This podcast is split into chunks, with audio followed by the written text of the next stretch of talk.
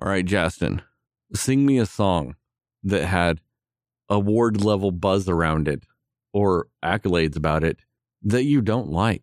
Hmm. That I don't like. Yeah. And honestly, I don't keep up with the Grammys enough to actually know a song. So I'm hoping you guys give me something. Yeah, I'm trying to think. What was Grammy nominated, but I didn't like it. Uh, damn. I got nothing, man. I, I need to brush up on my Grammy stuff, man. I, got nothing for you on that. I mean, that's, I'm all right. You know, Justin, I'll give you a point because neither do I. I really don't. I'm just, Oh, I've got nothing either. It just fits my mood for this episode. So I was hoping you guys would have something. Uh, and Heather, you have to come up with something to get a point because I don't want you to be like, oh, I don't have anything either, just expecting me to give a point.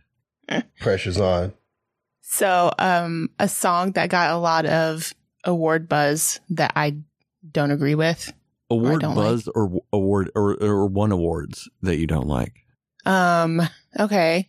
Near, far, wherever you are, something heart will go on. You're going after Celine? I, you know what? I like Celine. I just don't really care too much for that song. You were going I after think- Celine of House Dion? yes.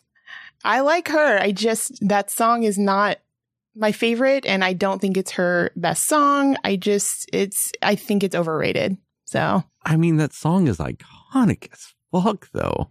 I know it is. Oh man. I, I almost don't want to give you a point just for the sheer fact that I hardcore disagree with you. You like that song?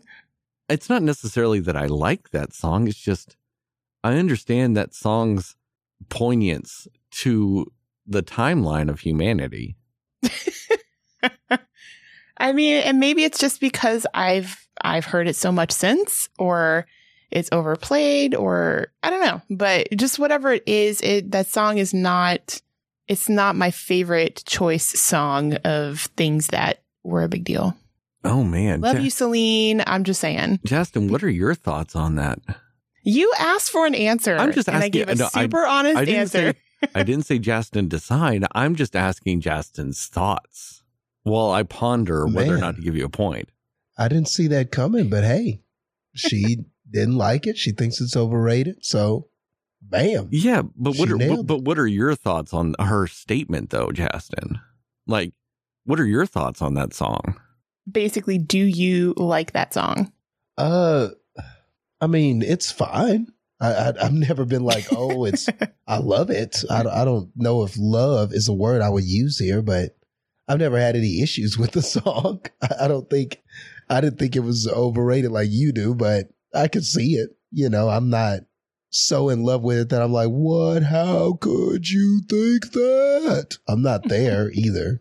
So I'm just like, yeah, okay. Didn't like it. Got it. Mm. I just Check. feel like I'm going to lose a lot of credibility all night on this one. Yeah, you'll get a point, but no credibility. Thanks.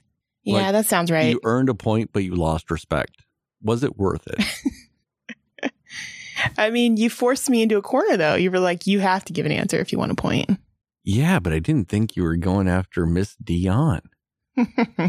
yeah, sorry, all you fans of that song. I just, and, and I don't hate it. I just think that it is slightly overrated. That's all. I mean, I guess I should call this episode Hot Takes from Heather. like, I mean, I guess especially like, for instance, if you compare it to um that Lady Gaga Bradley Cooper song that was popular a couple years back, all the Oscar buzz, all the stuff, and I completely wholeheartedly agree with it. I love that song. I think it's great. So I would never say that that one was overrated.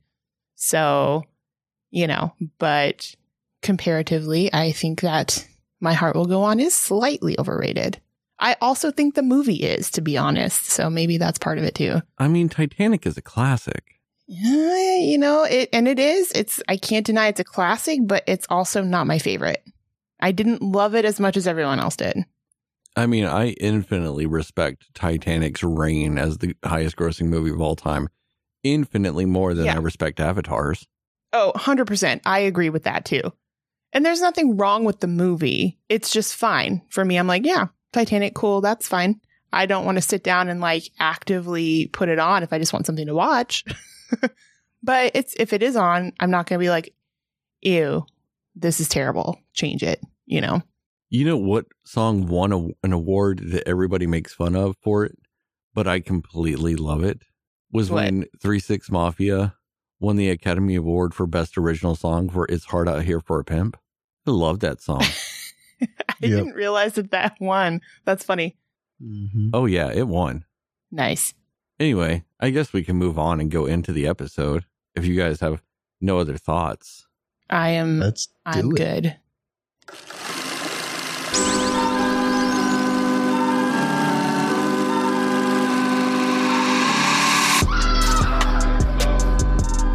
Somebody will listen to me. Nobody knows anything but you.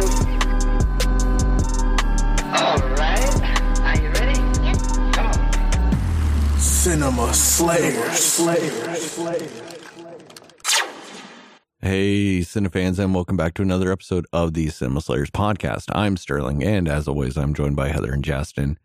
And tonight we are talking about two highly uh, nominated or critically acclaimed or whatever you want to call it movies. With these movies were nominated all over the place with the Golden Globes, and one of these movies is the most award-winning movies so far this year will probably translate towards the Oscars and all that, you know, shit, whatever.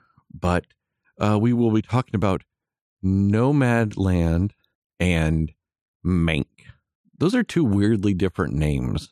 Like, I feel Yes. like I always, you know, want to say, I want to say No Man's Land instead of Nomadland. And then Mank is just a weird word to say. Yes. So we will talk about what we like, didn't like, and everything in between with time codes down in the description to allow you to jump around if you need to. With and uh, just for everybody's informational purposes, uh, Nomad Nomadland is on Hulu and Mank is on Netflix. So if you have either one of the streaming services, you can watch either one of these movies. So that's at least a plus. So uh, with that, I don't know if I already said this. It's been a weird week. So we will talk about what we like, didn't like, and everything in between with those movies. And I guess let's go ahead and start with Nomadland. Uh, Justin, start us off. Okay. Um. Well, I guess just uh, without saying things too spoilery, um, I like this movie. I think it's good. Um, I feel like this though is. I, I mean, I just don't know how much mainstream audiences will enjoy this. This is um, th- this is a very sad movie. It's very like painful and reflective and it's about um essentially a loner or a person who sort of adopts a loner personality uh but but I really think this is just kind of one of those movies where there's just real beauty in its simplicity like just some of the shots um a lot of it is you just going to different places. You're outside and you're just kind of getting a sense of this person's, I don't want to say too much, but this person's journey as a result of uh, a big event that happened in her life. So that's really what this is. And everything is, is very, uh, really back to that word simplicity. I think that's just the best way that I can describe it. So everything is just people and conversations and it's this person kind of thriving in this new environment, an environment that I didn't really know really existed until I saw this movie. I didn't know that being a nomad and these people who kind of try, you know, I, I, I mean, obviously I've heard of people who are maybe forced into this situation and, and some of that was in there too. But I didn't know that this was kind of a thing or I guess a culture, if you will. So I found this kind of fascinating, you know, like, oh man, people do this. And then I was like, and I don't know, man, I consider myself, although it's weird because I know like I'm a pro wrestler and I think like when people think of me, their first inclination is, oh, you're this outgoing person, stuff like that. But I don't know. I still feel like I'm very much at heart. I'm very much an introvert. I spend a lot of time by myself. So I don't know. I was feeling this, man. I, I, I, uh, I think I could do this, man. I think in another, in another dimension somewhere, I am doing this. Like this is uh, something I could see myself doing if situations were a certain way. So I don't know. I liked this. I think that it was, uh, Frances McDormand is very strong in this. And like I said, this is just a very reflective, sad movie. Uh, so I don't know, like how, I, I don't know, I don't know if the masses will enjoy this, but I did. Uh, I, I think movies like this sometimes are good. Like, you know, like, you know, like a balanced food diet, right? Like too if you eat too much of one thing, if you consume too much of the same thing, if all you want is a one movie that has this kind of formula and that's what you're comfortable with, then I feel like, you know, you know, just like, you know, how your body responds or anything, you're, you're probably asking for trouble down the road. I think this is like a balanced diet for a moviegoer. Like, uh, so, so I like things like this sometimes. Sometimes I'm feeling a movie like this that's just of life and people talking and a person reacting to something and just a journey to this person's own personal catharsis that's just very, really going on inside of them. So I think that sometimes movies like this aren't as exciting. They're maybe not as fun, but they are necessary. And I think there really are people who could benefit from seeing a movie like this. So yeah, I, I liked this. I, I was cool with Nomadland. Thought it was good. Heather, what about you? So I think that with this movie, well, actually with both of them, but with this this movie, there are very, I think, specific things that the movie does that are interesting and that I like.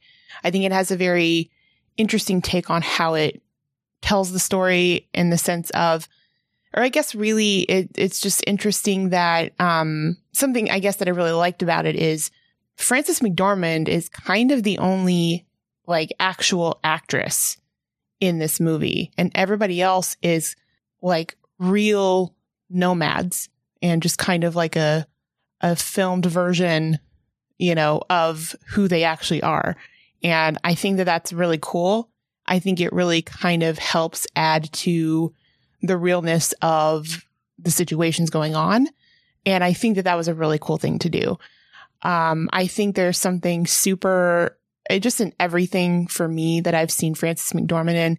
There's just something very likable about her, like just very captivating about her, just very how how she takes on roles and characters, I think is really um real. Like it's very real, very believable. Like if you met this woman while she was filming this movie, you probably wouldn't know that she was Frances McDormand. Like she's just very much a, you know, a people person. You know, she's just very relatable and very realistic in her performances because it just seems like she's playing a normal person. you know what I mean? It doesn't seem like a scripted version of anything. It just seems like her being an actual normal person in the situation. And I really appreciate about that, about her performances that she does in general. Um, same thing about three billboards. I think that's what she did with that as well. So I think that she is really great. And I think that her, um, the connection that she has with the people in this movie, I believe is real because she's hearing probably these real stories from these people. But I do think that being said, um, I do think that it is a very slow movie, slow moving. I, it, it's one of those, and I think Justin's right. It's not going to be for the masses, probably if you're, you know, wanting something like, you know, actiony or just a story development like that's continuing to progress and elevate and you know that kind of thing it's a real like slow burn even keeled movie for the most for most of the runtime of it. Um it's there's you know there's not really any high or low points necessarily that happen. It's just kind of a story of just events happening. Nothing super big really is I mean, definitely, obviously, big things happen in it, but it's just kind of like there's no specific moments where you're just like, oh, that was like the, you know, the high point or the high moment of the movie. That was the craziest scene of the movie because it's all kind of just the same. Um, and so I just, I feel like it was a little bit slow moving just because there wasn't a lot of like, you know, pointed to action scenes or just moments, really. It is not even action. I don't know why I'm saying action, but just there's, it's just a lot of stuff happening on the screen, just happening in real time, like as if you were just watching a documentary of people who are nomads. And I think that's what they were going for, obviously. But for me, just, it, it was just a little bit more slow moving than I would have liked. So there were points in it when I did, unfortunately, find it a little bit boring. But the story itself is very relatable and, um, you know, just a lot of, you know, um, humans being humans and dealing with grief and learning how to deal with just trials and things in their lives anyway. And I appreciated that aspect of it. So, and I actually loved the music. I think the music, the score throughout was really beautiful, honestly. So there are things that I did like specifically about it, but as a whole, the movie was just a little bit too slow paced for me in general, but it was okay for me. This movie is like a three billboards 2.0. And I know for some people that might sound like a compliment, but to me it's not.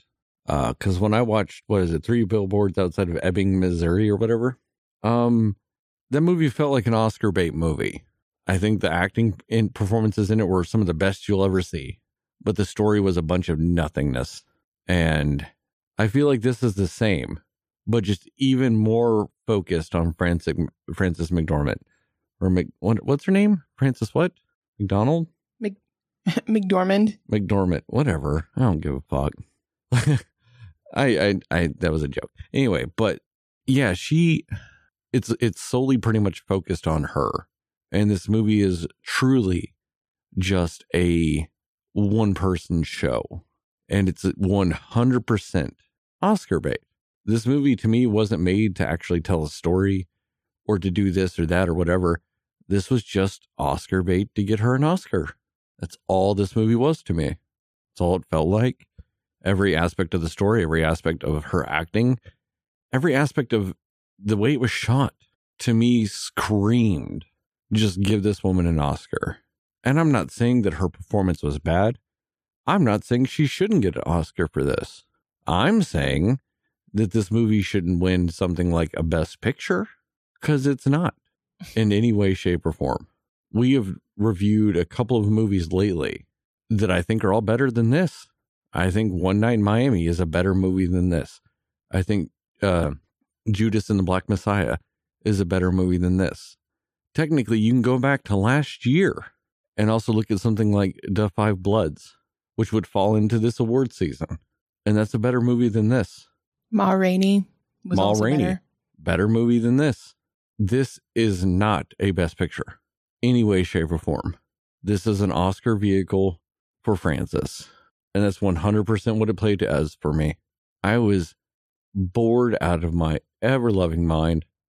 I didn't care about any of the circumstances. I didn't care about any of the people. This movie just did nothing for me.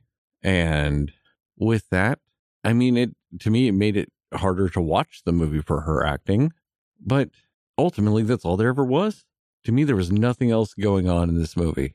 There was just nothing to really, I say there's nothing really to latch on to. I understand if you can latch on to her character and it gives the movie weight because of that. My issue is, is if you don't, if you can't latch on to her character, this movie gives you absolutely nothing and is just hmm. a chore and a half to watch. And I think I fall into that category of I couldn't latch onto her character. I didn't give a fuck. She could have died 15 minutes into this movie and it wouldn't have phased me. I just did not care. Nothing about her character resonated with me at all. And if you're relying solely on empathy to have somebody connect with a character, you're going to have problems with me. I can be universally empathetic.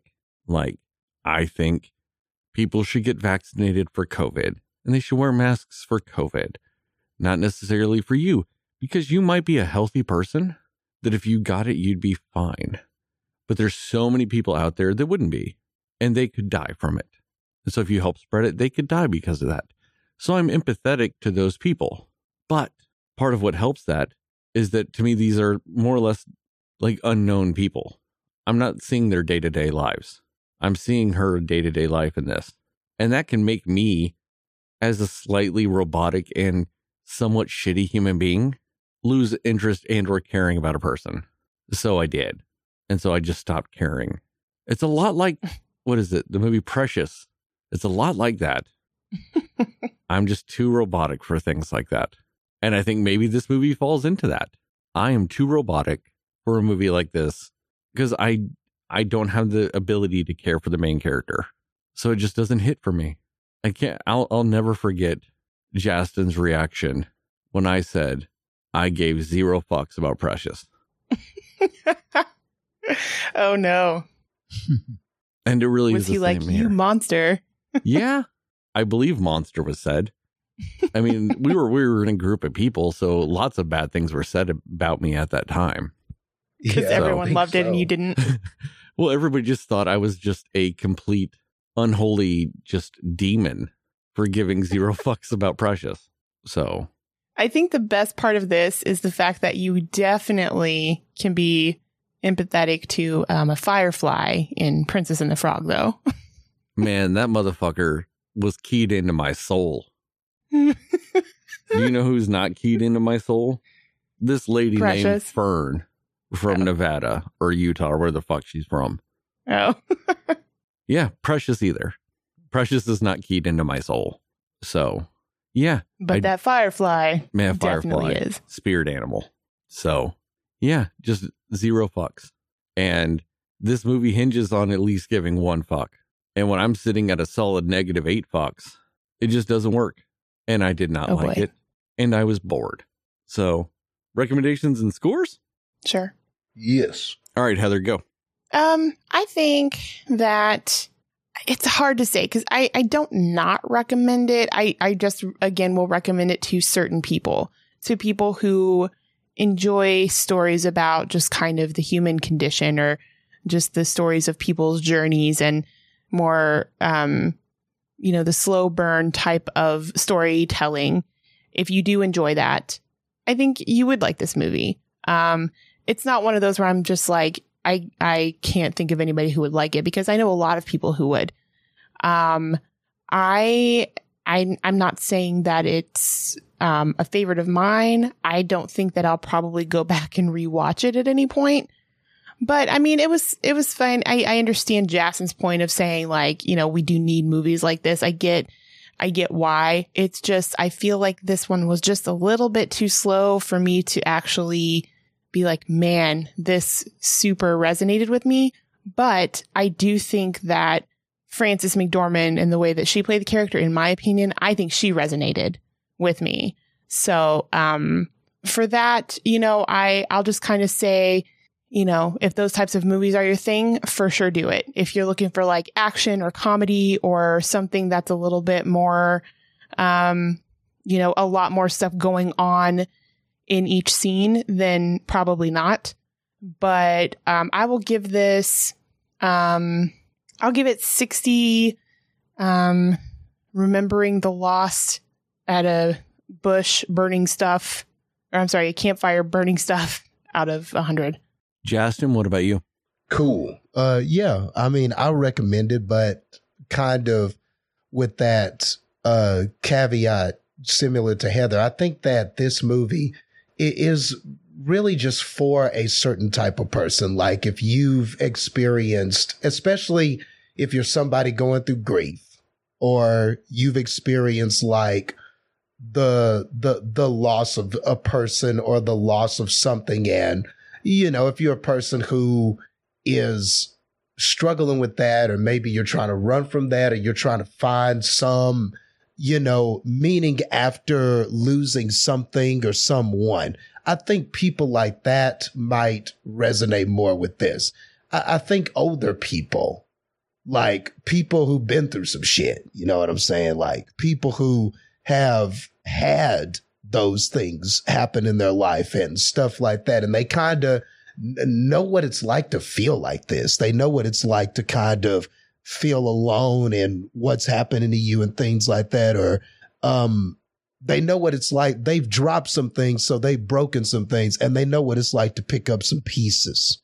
I think a person like that might appreciate this more, might be invested uh in the character more, you know, might understand where this character is coming from and what this journey is about because that's really what it is. It's funny because uh w- we were talking about WandaVision and how we're going to be, you know, doing uh Wanda um a review of that entire season. And if WandaVision is a comic book version of how a person deals with grief, then this is just a more that this is just a more just down to the earth kind of grittier, just more realistic way that I think some people deal with grief. So if, if that is your boat, if that floats your boat, and for a lot of people, it doesn't float it, you know, uh, uh, for uh, for a lot of people, it's as Heather said, you want more stuff going on. You need more like exciting events happening. You need the story to kind of jump up and down and all this stuff. This is very, th- that's not what this is. This is a, this is very much a concentrated character study. And it is about how this character deals with these events that have happened to her. And it is really just that. And, and in the guise of all of that is this journey she takes as a nomad and how that kind of relates to how the moving relates to moving on, so to speak. So if that floats your boat, man, if you like artistic stuff like this, Oscar bait, whatever label it carries. There, you know, there, there, are a lot of movies like this, just like there are a lot of action movies. There are a lot of comic movies. There are a lot of whatever label you like to give it. If you like those kinds of movies, Oscar bait movies, character study dramas, uh, movies that are just more realistic, uh, you know, and just more, a little more down to earth. And this was eh, exactly what this was. This was incredible. This all, this was all the way down in the earth. So if that's your thing, then yes, you, you will like this and you will appreciate, uh, what this film was trying to say and the encouragement that I believe it tries to give, uh, at the end. Uh, so, so, and, and to answer the question of best picture, because that's kind of why we're doing this. Is it the best picture? I don't know. I haven't seen all of the, the, the movies. There, there, these are only two of many movies that have been touted as best picture movies and stuff like that. So I don't know if I can speak on that till I've seen them all. I, I'm not the kind of person to say it isn't without seeing everything. I'd rather see everything and go, uh, yep, I saw them all and this is or it isn't. So I'm that guy. So I will reserve that opinion for later. Uh, but yeah, I- I'm going to recommend this. This is strong, man. It's got a strong performance. It's a meaningful story. It's very reflective. Uh, and kind of like what Heather said, it involves the human condition and things like that. And I think that this is a story that a certain person struggling with certain things, I think it's something that that person could hear and be encouraged by. So yeah, it's good, man. Uh, as far as a score, we'll go 88. Um, 88, uh, scattered puzzle pieces that you're trying to put together while doing laundry with a good travel buddy out of a hundred. Hmm. What to say? I don't recommend it at all, but I guess I can I can understand that it has an audience that would like it. So I guess if you're one of those people, I guess watch it. But to me, I can't recommend it. It's it's weirdly to me like a, a system movie, if you will. Uh, you know, it's a weird sports analogy, you know, where a lot of people talk about like a system quarterback or a system player. I think this is a system movie solely meant to get Francis an Academy Award. I don't, I don't, I just, I don't really think it works on any other level. And with what you were saying, Justin, when you were talking about how like Best Picture and all this other stuff, you haven't seen them all. I mean, I get that. I haven't seen them all either. Uh, that's why I was just comparing it to movies we have seen that would fall into this award season, you know, that we had talked about. Um, I have seen the Trial of Chicago 7. I do think that that was a better movie. Um, and then there's the weirdly controversial movie. Oh, what is it called? It's the one with Stephen uh, uh, in it. Um, what's this? Uh, what's it called? Starts with an M. I know what you're talking about. I'm looking it up as we speak. Yeah. And it's because, and that movie is getting weirdly placed into foreign language film. While it is, a lot of the movie is in Korean, it's still like an American director, an American actor takes place in America. Minari. Yes, that one, Minari. Um, so it's weirdly a very American movie that there that just happens to be in Korean because of its plot, and they're just quick to throw it into the foreign film category because of that. And I think that that's disingenuous because it was it what was it just a few years ago Roma was nominated for a lot of these. Yeah. So I don't know. Um, like I said, I just feel that we have done better movies than this on this podcast. We have talked about better movies that would be up for this award cycle. And the fact that this did win the Golden Globe for best drama, I think is very, very shitty. uh as for a score, um I'll give it 25. 25 shits in a bucket out of 100. what was your score, Justin? 88. 88. Okay. So, spoilers? Yeah. Yep. That was a really weird scene to shoot. It had to have been when she had that diarrheal shit in that bucket. Yeah. It kind of makes me wonder was that all Foley? Was that all sound added afterwards? Eh, but because it's just one of those things where she seems like the type of actress that would intentionally make herself sick to get a real shot part. of that. Yeah, I could see that. I'm just That's a good question. she is a very method actress. like she she takes her job very Yeah. seriously. I'm I'm I'm not, I don't mean that as an insult to her. She just seems like the type of actress that'd be like, you know what?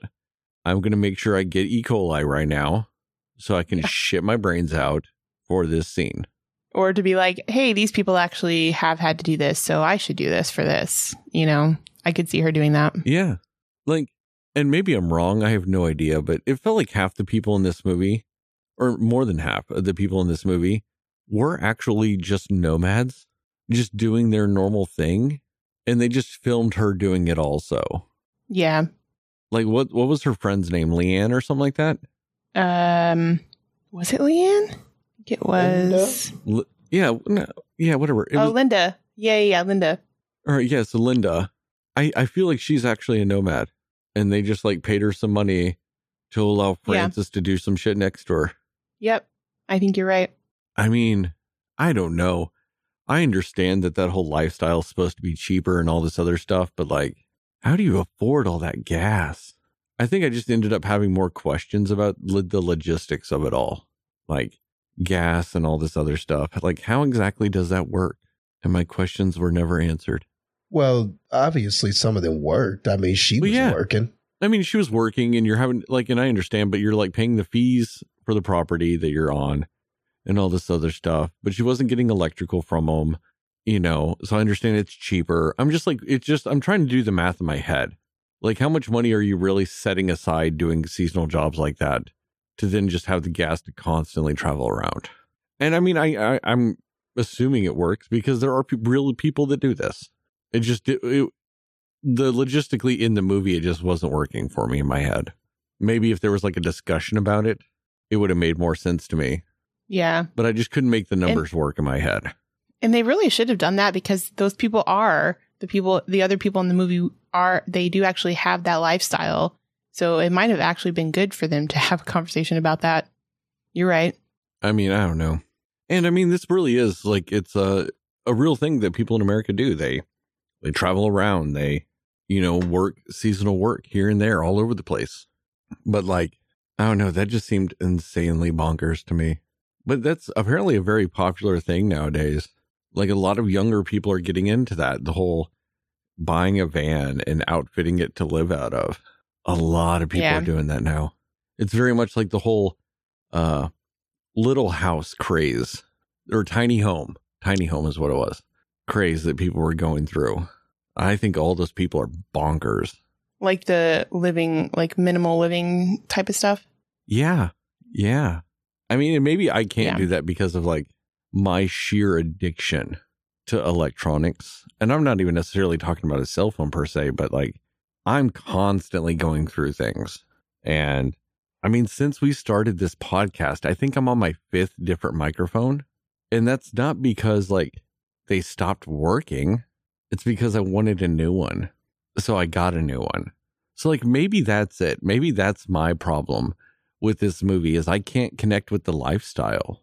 The only thing I could connect with with her character is when that guy's like, "Oh, you shouldn't smoke," and she's like, "Fuck you, I'm going to smoke." I get that.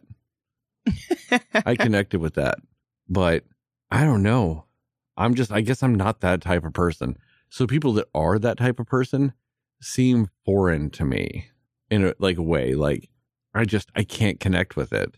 I mean between between our last recording and now I've modified my recording setup again, you know? Like I've got a rack for some of my rack gear now and all this other stuff and like I'm constantly evolving like that. And like it's just little things here and there sometimes and a lot of this stuff no one even notices. Like I don't even think anybody's even noticed how many microphones I've gone through or now audio effects processors I have on my voice. And by that, and I mean, it's not that I'm truly altering my voice as much as it is smoothing out room noise and this and that. And, you know, all these little things that I'm constantly doing that no one even notices that like I'm obsessed with constantly doing. And maybe, th- and, you know, so like an idea of somebody living out of their van and having to barter for can openers and all this other stuff. Like that just seems insanely bonkers to me. And maybe that's why I just, maybe that's where the emotional disconnect is for me is I can't see in any way, shape or form how I could ever live like that. So because I'm so distant from that mindset and you, I mean, you do have to be a very strong person to be able to live like that. You have to have grit. And Yeah. maybe I don't have that. Maybe I am a little too accustomed to some some, you know, normal 21st century comforts. But yeah, maybe that's my disconnect from this character in this movie and all this other stuff. But I'm sitting here like looking at my mixer and I'm like, I'd never get rid of you, buddy, until a different mixer comes out that I want more. So it's a fickle relationship. Maybe that's it. Maybe I'm too fickle for things like that. I don't know. I just I couldn't I couldn't do that. I'm just not wired that way. Maybe that's why. Hmm. Maybe I need to ponder on that. I still don't like this movie, don't get me wrong. I'm not going to ponder my way into liking this movie. And part of that is because I could ponder and ponder and change my mind on some certain things. I'm just not going to watch this movie again to see if it connects with me. I was too bored. Couldn't do it. I was I mean, there are some really there really is some good acting in this movie from from Frances. She does a Yeah. great job with the character of Fern. It's just it's so hard to care when I don't give a fuck about anything going on in this movie. You know, I don't know. I'm done talking about this. Uh, Heather, go. Yeah, no, I, I kind of get that sentiment because like while I the I don't relate in the sense that I would totally, you know, do this lifestyle and I know Justin, you know, you were saying you could you could see yourself doing this and that's awesome. I don't feel like I'm cut out for it. I just I it would not be preferred. I mean, obviously sometimes you got to do what you got to do, but for me like it's just choosing choosing that um way of of you know living your day to day is something that yeah that doesn't speak to me but i think what what did speak to me about the character is just her um I, I i just feel like you know she was searching for just anything to be able to deal with everything that she had just lost you know she didn't want to be reminded of it she just she wanted to i don't know i i, I just feel like i i understand her trying to process through what she's dealing with. And I think that you're right too about, or Justin, about the, you know, stages of grief and the dealing with grief. Like, I feel like a lot of this movie is about the underlying thing with it is, you know, how you're dealing with grief or a woman who is trying to process through her grief. And I think maybe the movie would have benefited if it did have a little bit more of those stages of grief in it. I mean, you see a few of them, of course, but you know, um, maybe just a little bit more range of those stages. And maybe it would have seemed more like that's what they were going for, you know, and maybe that's not what they were going for. But if it was, I just think it could have benefited to see a little bit more of those different stages of, of what she's dealing with. Um, but I, and I just think that, um, like for me, I think the best part of the movie was actually at the end when she's sitting there talking to the guy I don't remember his name, but the the guy with like the gray hair and the gray beard, and he's talking about his son that he lost. I think that's probably the best and most vulnerable scene um, of the whole movie because just everything he did, and I mean, he's not a professional actor, but man, he was great. Like everything he said in that scene, I was like, this is really heartfelt and this is really good. And you know, that seemed to be in the movie the thing that got through to Fern, the character. And then immediately after that, you see her alone, just kind of thinking about it. And, you know, she's just crying and she's just, you know, trying to figure out what to do and how to move on from all this and all of that. And I just, I, I really appreciated that scene the most out of all the scenes in this movie because, you know, he, he's kind of the person that made the most sense in how he's like, you know, this is why I believe what I do and feel what I do about you know, this nomad lifestyle. And this is what I did to deal with my pain and my suffering. And it just was really a great moment in the movie. But, um, but yeah, I think, um, and I think that also shows great restraint from Frances because she is the only, I think, trained actor in this movie. And to just kind of pull back and let those, those who this is just their normal everyday life have their moment in this movie was kind of cool. And her just reacting to it. And I do feel like she was actually getting something out of this. You know what I mean? Just like hanging out with all of these actual nomads, you know? But, um, yeah, I just think that the, I think the underlying story is uh, the more interesting story, more so than the, um, the day to day life of the nomad living but that's just me, personal preference, you know, and it's absolutely nothing against people who do that because again, like Sterling said, like you've got, you've got to be a strong person to be able to do that kind of stuff. And I actually really admire and respect that out of people who do that. But yeah, it's just, um, it's, it's just one of those where the story of loss and grief was the part that got my attention in this. And I think they handled it well, but I think that they definitely could have handled it or shed a little bit more light on that in a, in a bigger way because that was the part for me that interested me in this movie.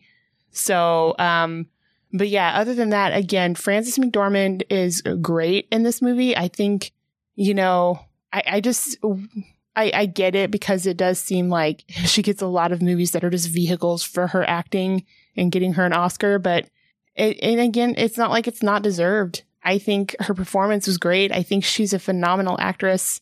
You know, I think for three billboards, even though, you know, the movie as a whole, I actually liked the movie, but I mean, I don't think it should have gotten a best picture, but I do think that she deserved a best actress for it. She did great.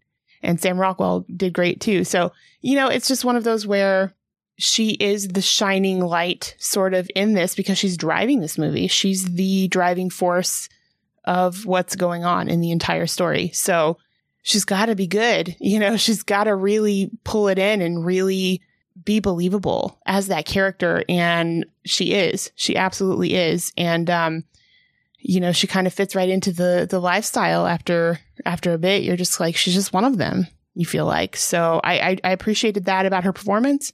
But again, it was just very much like there was a lot of nothingness going on. it, and it wasn't nothingness, but it just, it felt like nothing was grabbing my attention for the long haul of the movie until more so at that very end. So that's my main problem, really, or my main issue with the movie. So yeah, that's all I got. Justin, what about you? Cool, cool. So, um, I mean, I guess there's many ways to kind of uh, uh, attack this in relation to the the Oscars and things like that, and you know maybe I can kind of sprinkle some of that things, it, some of those things in there because I really think that this is all uh, related in a sort of a way. Um, you'd be surprised what human beings can adapt to.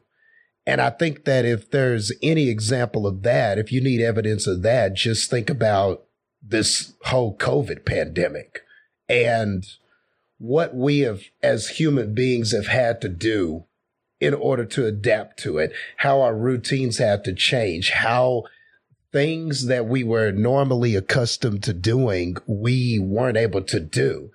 And I think right now, um, a, a big reason why a movie like this resonates with so many people is because is because I think a lot of people have been inside cooped up, you know, unable to go for so long that there is this urgency to go, to move, to see different surroundings, to uh to to, to look around and and and kind of go to different places and different things like that. And I think that a lot of people have missed out on that. Now, surely, I mean, not everybody's just been at home and not doing anything. Uh, I mean, th- there are people that, that are still going out and still doing things and stuff like that. But the truth is, a lot of people haven't. You know, a lot of people, most of their life, you know, maybe you're going to a grocery store or something, you know, you're going out getting necessities and then you're back at home and the kids are doing learning from home and different things like that. So for a lot of people, I could see this being something powerful because there's a real sense of freedom to what they were doing. You know, I didn't look at this and look at them and see them doing the nomad thing and go, yuck, I would never do that. I sort of looked at it and was kind of like, man, that's, that seems g- great right now when you're at your home every day and you can't go out and you can't, you know, yeah, you're, you're, you're unaccustomed to traveling and going and seeing different surroundings. And that is very much me, especially just with my wrestling journey, which has really just kind of been limited to Texas at the moment. Uh, and just a few places around Texas that seeing something like that, seeing people move and travel and just enjoying the outdoors and enjoying each other without uh, all the restrictions of that, moving from job to job because it's the job that's temporary. The occupation is temporary, but it's the living that is the most rewarding thing. It's the moving and the traveling and the living is the, is the bigger reward the job is just something temporary, seasonal. I'll go from job to job, you know, the, who cares? It, but the, the, but the part that I'm going to enjoy more is the living part. And there's something powerful about that to me. There's something that there's a part of me that kind of yearns for more of that, especially just given what we've been going through initially. So maybe some of that is what sort of fascinated me about this nomad lifestyle. And I, I say that I could, uh, th- that I think I could do something like this. Who knows? Could get out there three days and go, damn, I can't do this shit. But I feel like I could because I, I've done similar things before. There's been many a show in different uh, states and different places. There's been many a wrestling show and I've done the live in the car thing for three or four days. I've done the, you know, couldn't afford a hotel, but wanted to be on the show. So you lived in your car and you drove to places where there, there were showers like gyms and stuff like that. And that was basically your hotel was a gym and a gym parking lot. So, you know, I've done similar things to this, but not to that level. So who knows? I'm not going to underplay it like, oh, I've done that, so I can do this. I don't know. But, you know, uh, but but as somebody who has done some similar things in order to make situations work or to save money, et cetera, et cetera. I I, I kind of I kind of know what that's like on a similar wavelength to those people. But to me, that that that was kind of refreshing to see in a movie. It, it was just kind of something, you know, I, I think that a lot of people yearn for.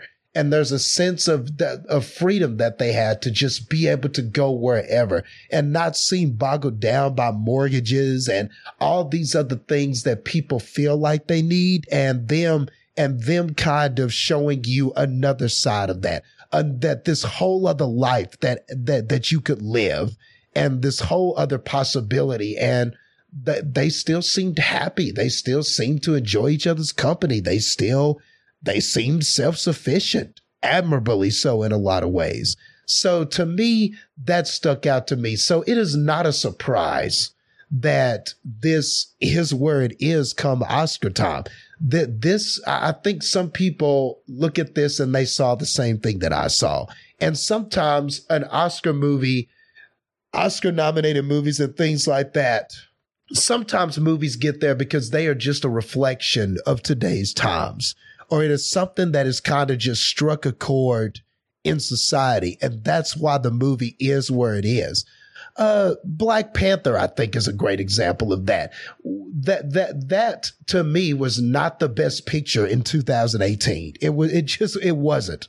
You know, it was not the best movie of 2018. But I for damn sure understood why it was in the lineup. You know, Yeah. what was going on at the time and kind of the conversations about racial injustice and a lack of representation for black people. And we and just a few years removed from the Oscars so white and different things like that. And people are kind of in those discussions kind of feeling the you know we want more minority representation. And then here comes this black panther movie with all this representation and great messages. And it wasn't trying to put anybody down and it was prideful and it was like look at this other culture. So of course it wound up in the lineup you know? I mean it didn't have to actually be the best movie to wind up in the lineup. It's just man people feel different things man. That's just the honest truth. People feel go through different emotions and different feelings and people just feel different things. So this movie not a surprise it's in the lineup. People want freedom right now man. People have been cooped up. People have been uh having to be indoors for so long. So seeing a movie that's about a bunch of people moving outdoors and not really wanting that indoor life, it's kind of appealing, man. And I can see that uh, being appealing to some people. So just wanted to say that. But back to the movie. Um, uh, you know, th- this, I, I, I hark the same words that you guys have already said. Frances McDormand is great in this. And like I said, this is really just a character study about this person dealing with grief. She lost her husband. She lost practically everything. And we're coming in on, I guess, kind of her transition into going into this nomadic life because she had tried. We find out towards the end in it after that com- in that conversation with Bob that Heather's talking about, which was an excellent scene. You know, it, it, you know, talk about Oscar bait and stuff like that. Those are the scenes that get you in the lineup.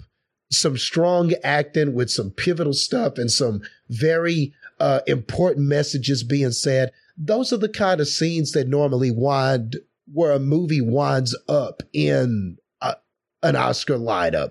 So, yeah, this movie has scenes like that. This movie has things like that. Otherwise, I just, if it didn't, it just wouldn't be in the lineup. So, uh, no surprise to me there.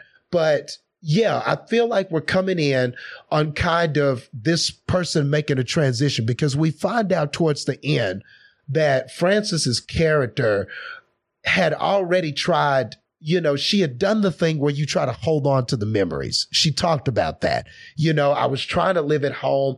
I was trying to hold on to these memories I had of him and different things like that. And I was just there and I was at home and all this stuff. And it wasn't fulfilling. She wasn't, that there wasn't a sense of happiness from that, holding on to those memories while it seemed like a noble thing. it just wasn't really working. She, there was no self fulfillment and things like that. And then comes maybe this opportunity, this nomad lifestyle. And she's creating new memories. You know, she still cherishes those memories with her husband, but now it's about kind of creating new memories and kind of uh, being in tune with herself and kind of uh, going on that journey for herself. You know, much of her, it seemed like initially her life was about living for those memories and living for her husband and living for those things uh, that you've lost. And and if you're a person who has lost important people, has lost important things, I think you can understand that. You can understand what it's like to think you need to hold on to those things. You need to hold on to those memories and Yeah. things like that and not let them go and things like that. But there is a sense of captivity that sometimes can come with that too. And you can find yourself consumed by that.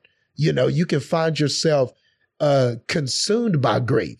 Sometimes you're a comic book character and you create an entire world where you have a family and kids and your husband never died. And then sometimes you just stay wind up, cooped up. You're a regular person and you just wind up staying cooped up in a house and holding on to these things. And you got a storage full of memorabilia and things like that because you feel like if you have those things, then you haven't lost the person. You know, the if you get rid of those things, then there's a sense of finality. Uh, and that's why the message at the end with Bob, where he says, you know, we never really say goodbye. Uh, we, we just say we'll see you later down the road. And I believe that, you know, in my heart, I believe that I'm not gonna just never see this person again. I am going to see this person down the road, whether it's here or the afterlife or whatever the case may be, whatever the belief that that person has. And, and there was something very comforting about that. You know, there was something comforting to this character in that because for so long, the way she was operating is I need to hold on to these things. I need to, I need to keep these things. And that was like, after that, the character had a moment of catharsis where it's like, okay, I can let go of these things because those memories and those things I'm holding on to, they're in me. I will cherish those things. But I got to think about me too. I got to create new memories. I got to create a new road. I got to really get in tune with my happiness and my freedom. And I can't allow the, that tragedy to imprison me. So it has to be put in its proper place so that I don't get imprisoned by it. And then, but, and- but then I need to go. I need to experience other things. I need to have more life. I need to do more living, you know? And that is truly how I feel that you cope with bad things that happen to you. And that's all this movie is. It's about a woman coming to and understanding this for herself. And in that way, I think the movie can be really powerful for people. It can be a really poignant message. And I think in today's climate, a, a movie like this would be something that people would look at that lifestyle and find it kind of admirable, especially given what we've uh, gone through thus far as a society. So, yeah, I just felt like, and I think that's why it resonated more with me. I think maybe I saw those things and I just had that perspective. And maybe that was why I could stick with the movie being slow because it is slow. I'm not going to lie and say it's fast. You know, it's not. it's slow and emotional and it's methodical and everything like that. But that's the way grief is a lot of times, man. That's the way depression is, man. It's no quick thing. It's no Mm. up and down. It's slow. It's methodical. It eats away at you. You got to chip away at that shit, man. I know what that shit is like. I've been there, man. And I'm not going to act like it's something that quickly passes, man. It's a grind. And sometimes you, it is just trial and error and experiencing different things and also turning down different things. You know, there was a character in this where that seemed like he could be a potential love interest, that seemed like maybe there was potential for her to maybe find love again or fall in love again and things like that. But I like how the character couldn't do that. You know, the character didn't Yeah. want that for herself. She didn't want to have that because this is about creating new memories, a new life, a, uh, living something anew, and not about trying to repeat something that you've already done. And how many people do that? How many people just jump into the next relationship or jump into the next job or event or venture or whatever? And really, it feels like something different, but really you're doing the same shit over and over. So there's a power to saying I'm I don't want the same things. I'm not trying to run and get the same memories and feelings through another source. I'm trying to get something that is more I'm I'm trying to embrace this new freedom, embrace these new memories, embrace this new way of living to try to get something that I haven't had before. And there's something really empowering about that. So yeah, I, I think that's why this winds up in an Oscar lineup. It's the right movie for the right time. And sometimes that is essentially what lands a movie in these Oscar talks, award talks, Oscar lineups. Sometimes you just got to be the right movie at the right time. And this is one of those from what I could tell. Yeah. I can't argue that. I mean, I get a lot of what you're saying, and especially talking about like freedom and all this other stuff. But to me, that didn't feel like a freedom. To me, they felt like they were in almost in like a prison of their own, like of, of a different kind. Like you're beholden to how far you can travel. You're beholden to how far or when you can work and where you can work and all kinds of stuff. So to me, I get what you're talking about with the whole freedom aspect of it. It's just to somebody like me, that doesn't scream freedom. And I mean, I guess weirdly, why like that aspect of it didn't connect with me is because not too much has changed in my life during the pandemic. Uh, all I do in my life as it is is work and watch shit. So that's all I've been doing anyway. I mean, so maybe that that's why that aspect of it didn't change or didn't connect with me is I'm not clamoring for freedom. I mean, the only thing that's really changed for me in the pandemic is I haven't been able to go to a movie theater and watch a movie. And what that's happened like once in the last year. And so for me, I just, yeah, maybe that's why that part of it didn't connect with me is my life really hasn't changed. I mean, I, I, I, I am fortunate in that way that, you know, the nature of my job is an essential service. So that stuff didn't really slow down for me, but I'm kind of a boring ass motherfucker. So I just hey, watch At least you shit. know you, man. I just watch shit. That's all I've ever done in my life is I just watch shit. And this is my happiness. Yes. yeah, so like my life didn't change other than like I said going to the movie theater. That's it. I'm just still living I guess my version of my best life, which is just watching a bunch of shit. so, Fair enough. yeah, I guess maybe that's why that theme that you're talking about with that Justin didn't connect with me. So to me it still doesn't scream, "Hey, this makes sense in award season."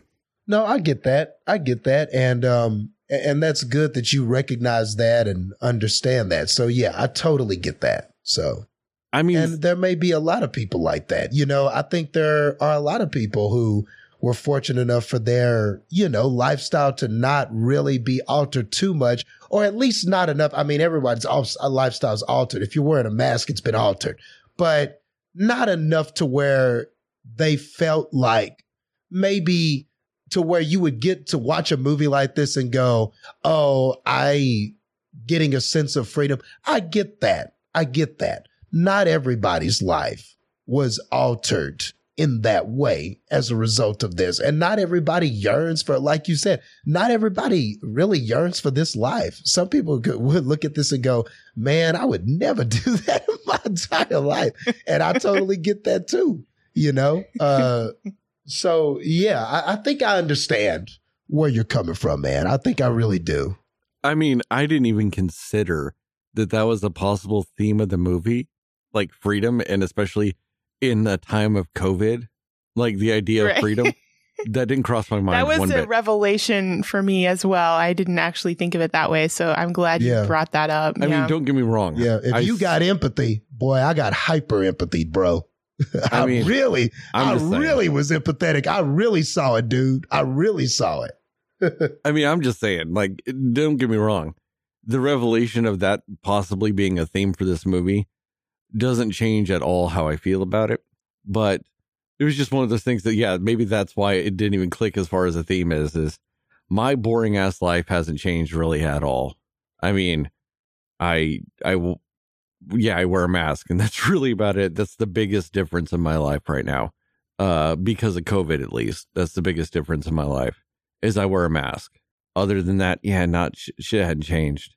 So I'm not really yearning for anything really. I mean, don't get me wrong. I want some movie theaters opened up. I want some movie theater popcorn.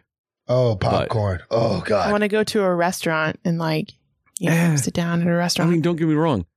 I I I like going to restaurants and everything like that. Like I would love to go to a bar and just drink. That'd be great. I don't like making gin Yeah. and tonics at home. But not enough to like w- where it really like bothers me. but uh, I mean, I guess uh, that's a good observation for you, Justin. That and maybe that's why you connected with this movie more. Is you know, and you talked about it. Your life has changed more than like mine has because of you know the way you do wrestling. Yeah.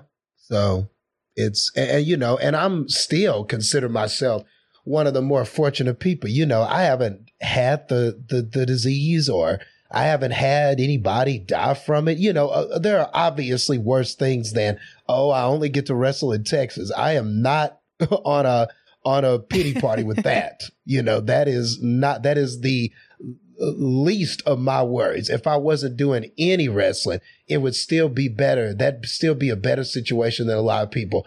I didn't have to lose a job. I, you know, I'm working from home. Uh, I'm in a home. Uh, y- you know what I mean? Like, I mean, living comfortably, wake up with my Folgers in my cup, uh, and working my PJs. I mean, this is not, I mean, I, you know, th- it's not like life has just been hard, but man, I, I just, I, I, I, but I understand, man. I, I understand that that is not everybody's life. I understand that that is not what some people are going through. And I understand that I'm not everybody. I do just fine by myself, but I have met, have friends and really understand people who just need those other humans interacted in their lives. They just need, uh, to be able to talk to some people and to, to go and meet them and stuff like that. You know, they don't have podcasts where they can just get on here and just, uh, you know, shoot the shit with the, with some of their buds. You know, they don't have that. They don't have these avenues and outlets and things. They've really been just at home, just can't do hardly anything.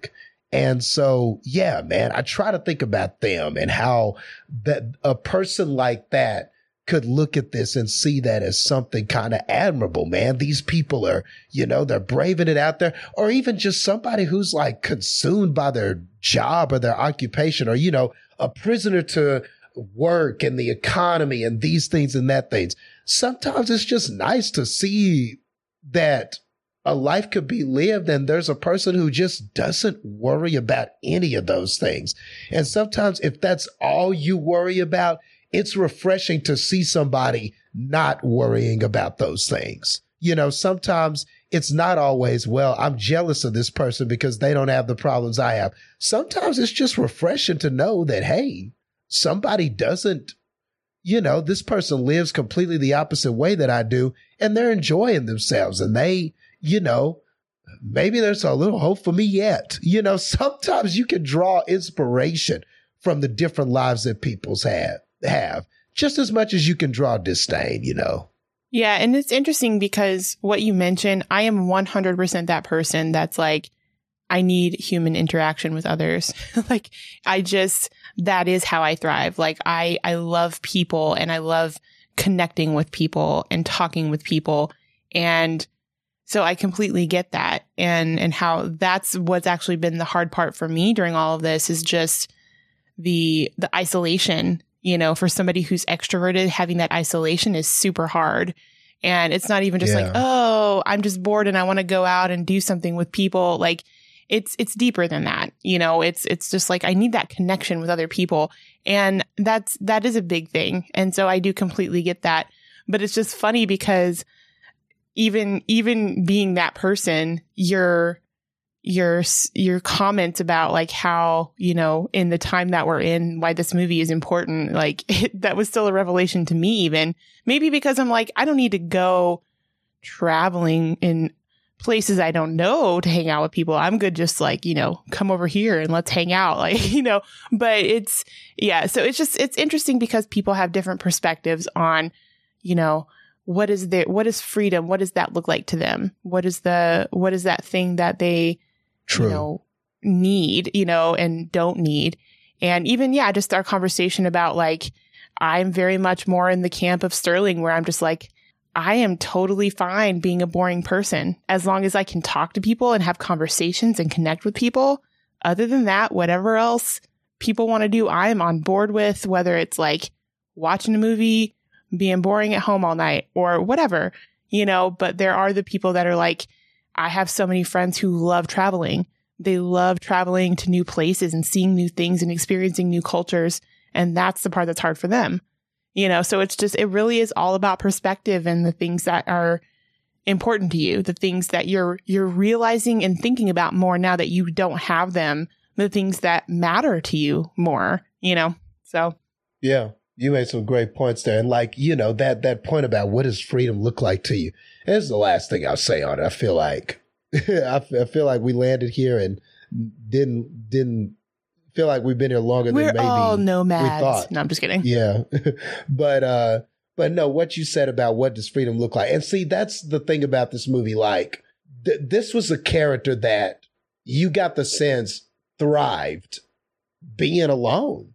Like even though yes, she had lost those people and different things like that, this was a person that she seemed in the scenes where she was alone, she seemed damn near as comfortable as the scenes when she was with people. But when she was with people, there was a lot of laughter. People liked her, her company, and, you know, she was around them and stuff like that.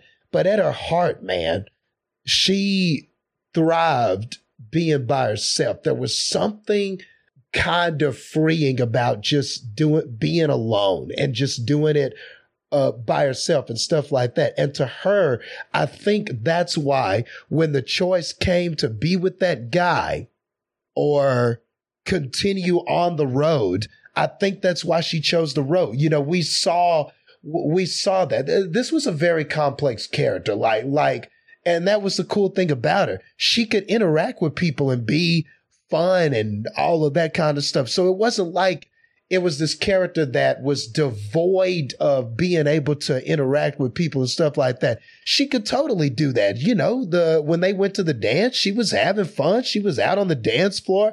And I mean, some of that stuff is more than what I would do, you know, and stuff like that. She was seemed lively. She seemed fun when she was around people. But uh, but when she was by herself, she seemed very comfortable in that as well. Dare I say more comfortable, you know, like when she had the little streamer was walking out there by herself. Happy New Year, Happy New Year. It wasn't a Happy New Year of, oh man, I wish somebody was out here with me.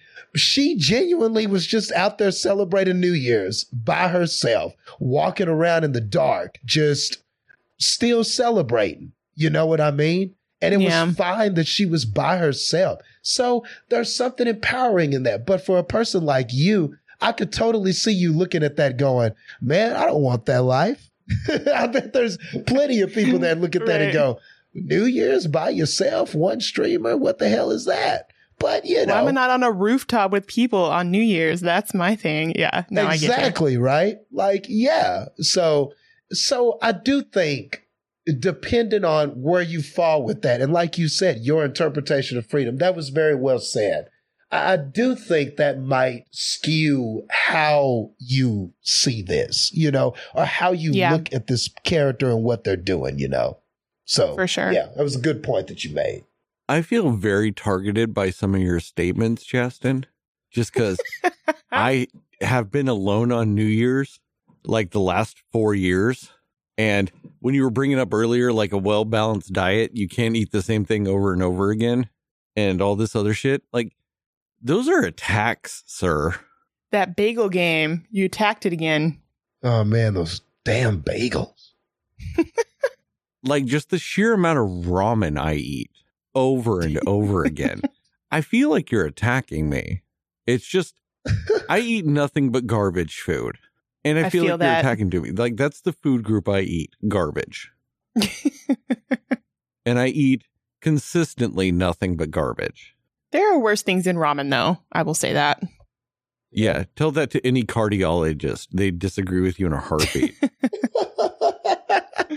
Sure. yeah. My diet consists of fast food, ramen, and other shit I can throw in an air fryer. And it's not even like healthy air fryer shit. No, I'm talking about like pizza rolls and shit. I just love that you and Justin are such great friends, though, even though you're complete opposite people. Yeah, Justin's all eating down to the skin color. I mean, down down to the skin. I mean, we really are opposites. Uh, that's funny though. But Yeah. hell yeah, BFFs. we work yeah. together though. We work. I mean, it really is funny. Like, I have it down to where every year I troll Justin on his anniversary date of being straight edge. I love it so much. Like, that's my favorite thing about your friendship. Oh my god, that's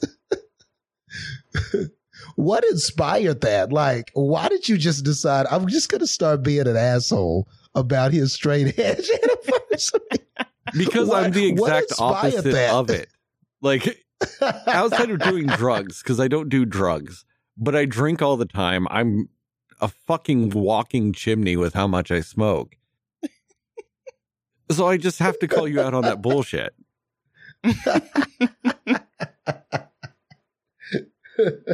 I mean, It's it's, it's the same reason why you call me out with the whole well balanced diet bullshit.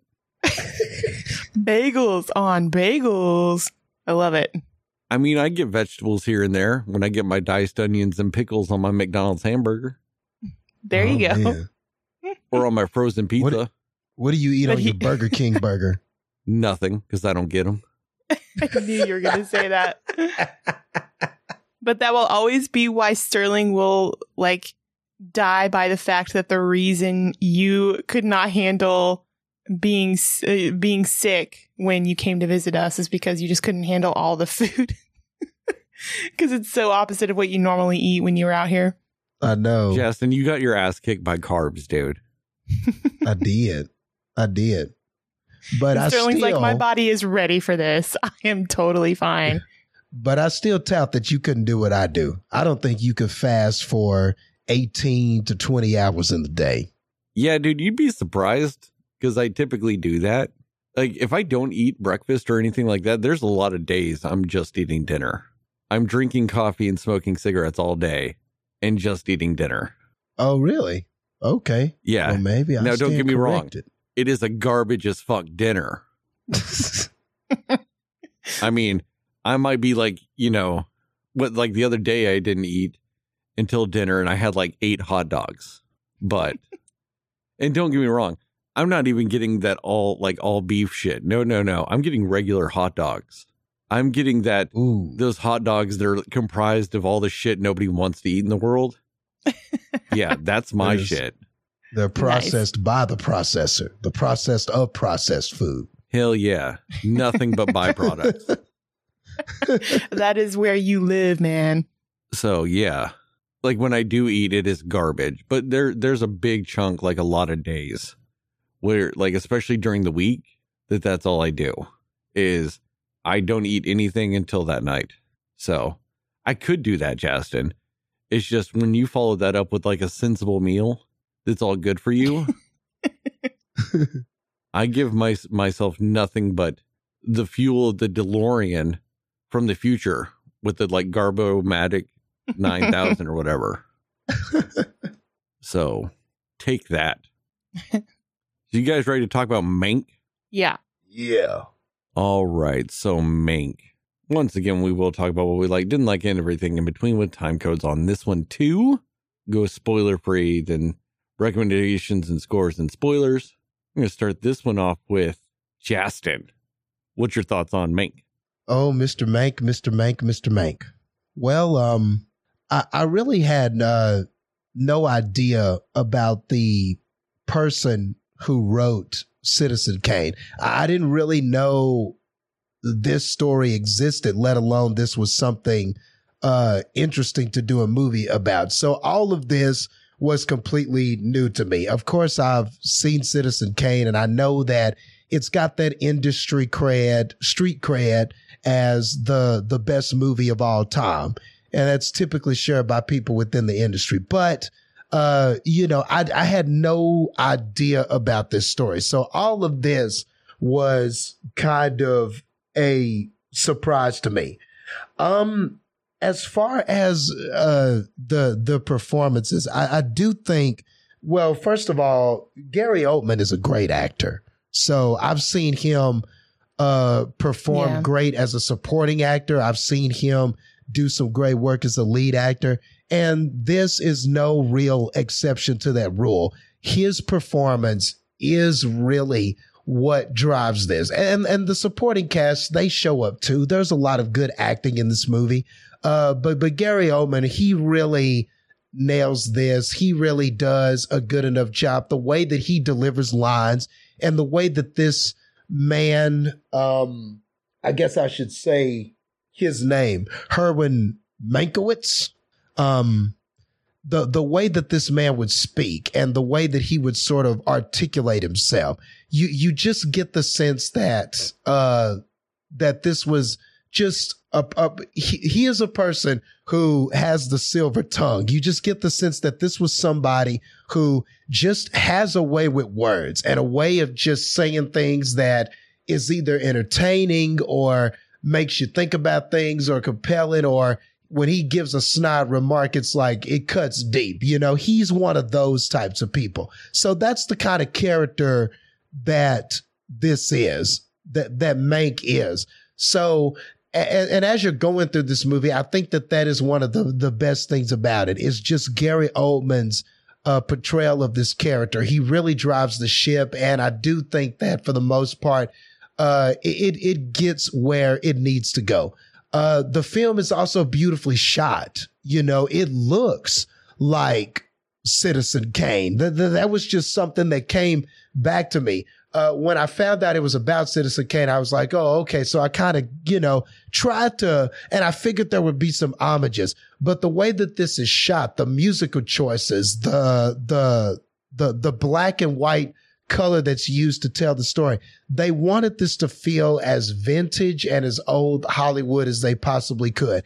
And then just even some of the set pieces, like you going around on on a Hollywood set or Metro Golden Goldwyn Mayer and seeing the the studios and seeing uh old school cars driving around with cameras and filming different scenes and stuff like that. Like the, there's definitely a vi- uh the look of this is very visually appealing, especially if you're somebody who's a fan of that kind of stuff. Um, and I feel like if you're within the industry or you're somebody who is a, um, a film history buff where just specifically you like kind of the inner workings and behind the scenes and different things like that. I think that that's really where the appeal of this movie is. Uh, unfortunately though, I feel like a lot of that stuff, like the acting performances and things like that, they are there. But the story, uh, n- now see, this one is one that I feel was slower paced, but I feel like, but, but unlike the other movie, um, unlike Nomadland, I feel like this was, I, I guess I felt like I, I wanted more interesting things to happen. Like I felt like some of the character interactions and some of the things that were happening were were were great to me. But I felt like there were times where I just felt it just didn't feel like it was moving. Whether it was we were at a dinner party or we were having these interactions and different things like that. And, and some of that, um, I, I think served its purpose, but I didn't feel, but some of those scenes I felt like, man, you know, I- don't feel that it accomplished what it needed to.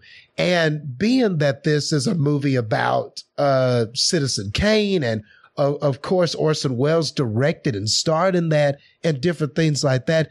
I, I did, and I know that this is a movie about Mank, but I just wish that there was more Orson Welles in it, man. I just kind of wish that maybe there was a little bit more about that relationship that they had and different and that dynamic and different things like that. And I feel like you got a taste of it here, but there wasn't enough of it. I just thought I would get more of that and I different. So I kind of so that aspect of it was kind of uh disappointing to me. Um but but yeah, so overall, man, I fe- I walked out kind of like, okay, this is decent. Uh, the, the, I think it was a solid movie. I think it told. Uh, uh the the story was solid, and I kind of get what they were going for. Kind of like you kind of it's kind of one of those you have a person trying to prove people wrong type of story. That that's kind of what this is. So I get what they were going for. I think they did land there overall, but this just to me, I just kind of had a good but not great feeling. It's decent, but it wasn't wonderful. I didn't it didn't give me the same feelings that I had when I watched Nomadland. I kind of feel like see the, to me this felt more oscar baity than than uh nomadland did.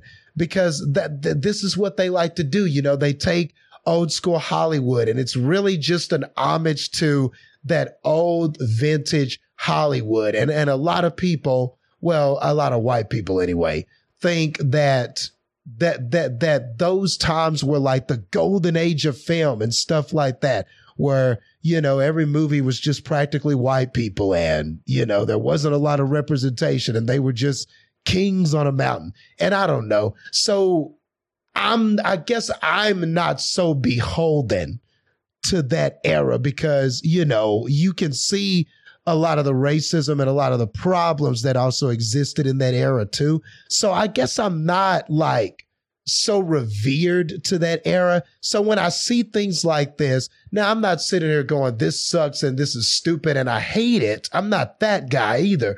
But this doesn't appeal to me as much as I think it would. Oh, you know, people within the industry or people who are just really like obsessed with that vintage Hollywood and those vintage movies and those actors and people that were involved in that time in that era. So it just kind of fell in the middle for me uh, overall. Heather, what about you? Yeah, I have kind of conflicting feelings on this movie because I again I think they did some things in a very spectacular way, such as how it's filmed, the filming, the um, cinematography. It's gorgeous. It's a gorgeous film. Um, it's black and white, which is cool just because of what this movie is about and the time frame it, it's supposed to be in. It 100% feels like a movie from the 1940s without a doubt. Like if you did not know this was a movie made this year and you were just over at someone's house and they just had this on, you could very easily think this was a movie from the 1940s, which is a really cool thing that they did and how they, I mean, even how, how they spoke, the dialect, the words that the characters were saying everything felt very old school Hollywood. And it's very cool how they did that. And I think that the acting is, um, phenomenal. It's great. I mean, there's, I mean, no doubt about it that Gary Oldman is just top notch, you know, in everything he does pretty much. So it, it's great acting and it's a very beautiful movie in that sense. Um, and I just, I, I like, I think it's cool and it's interesting that they they made this about, you know, they made it look like a film that was from back in the day.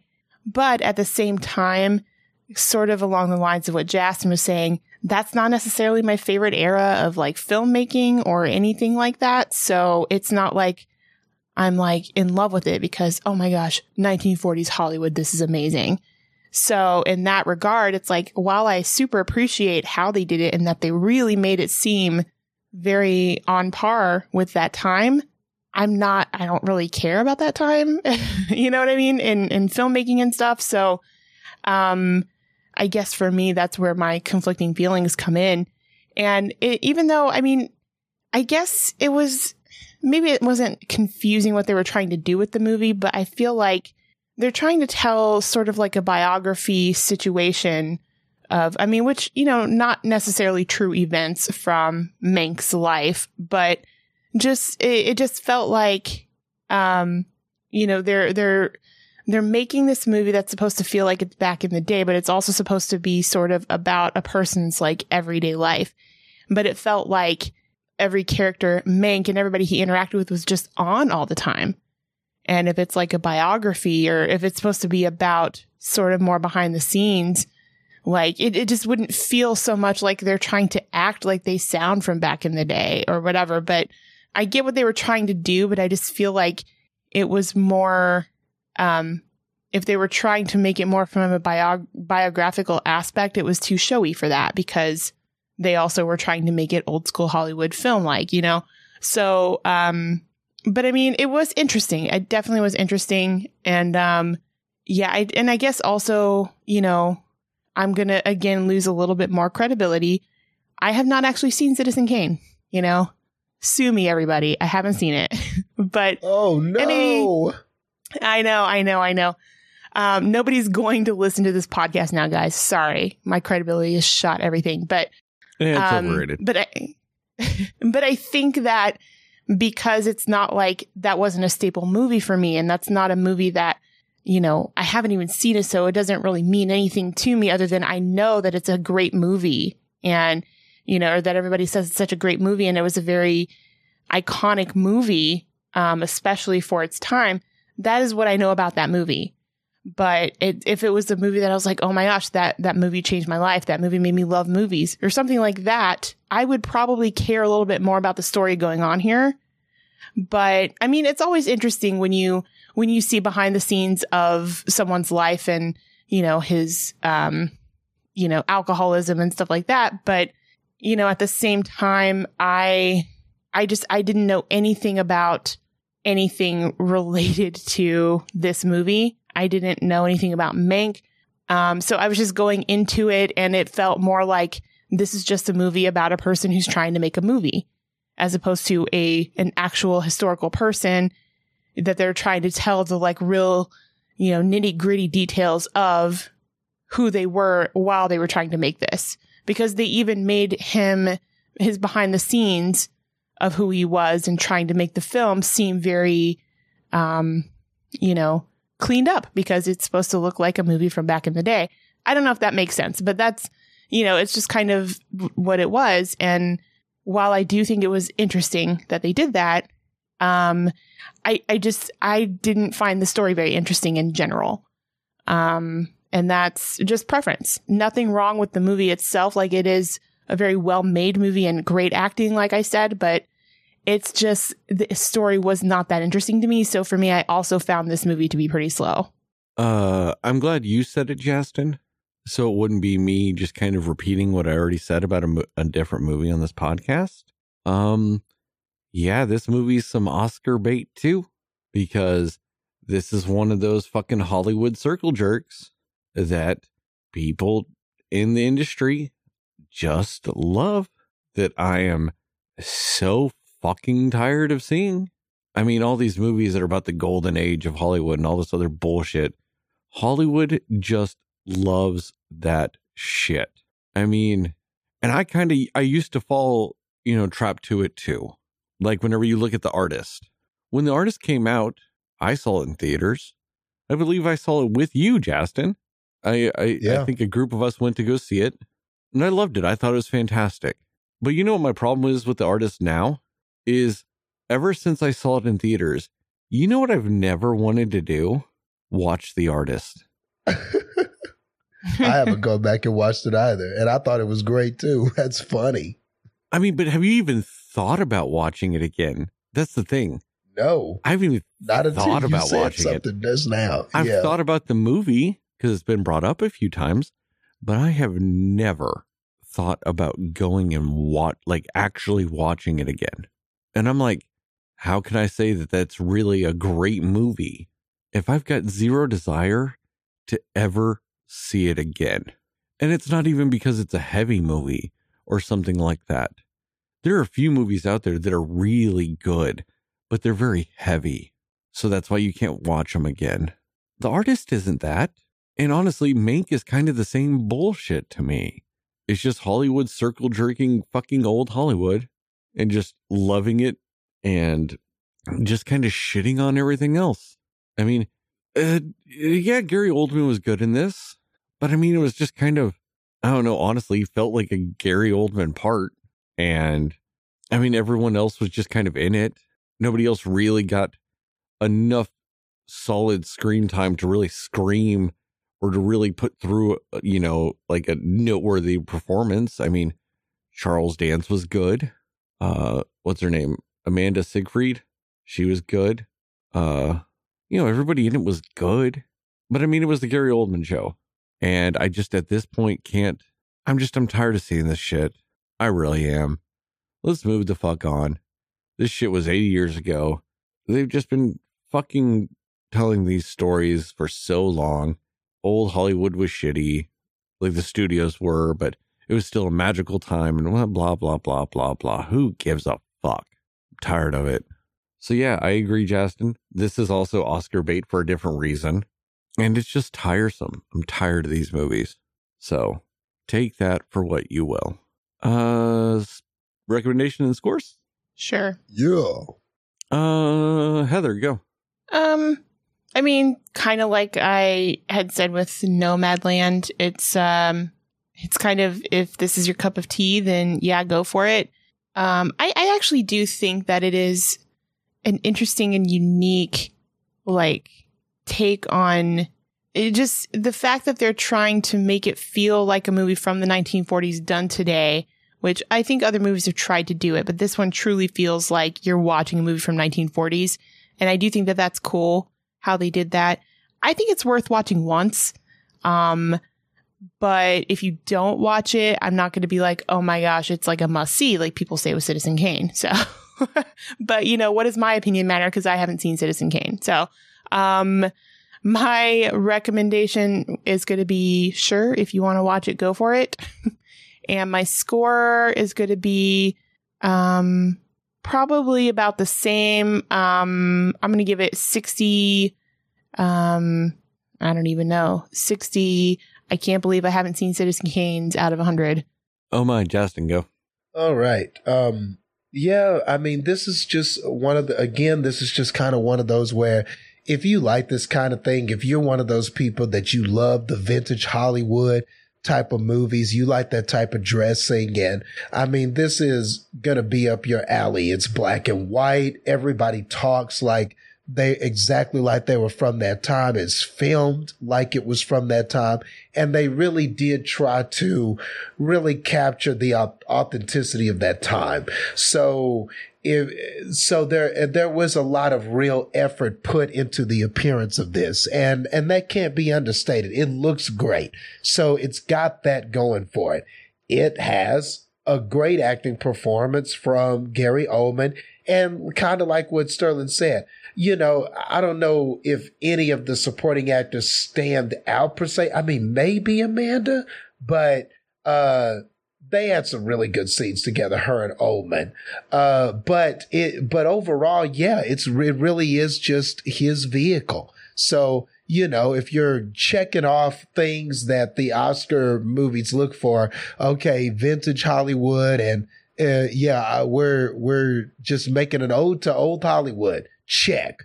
Does it have a, a, a great performance from one man or a man of supporting actor or actresses? Check uh, d- does it have great cinematography? Does it look great? Is it well shot and all of that stuff?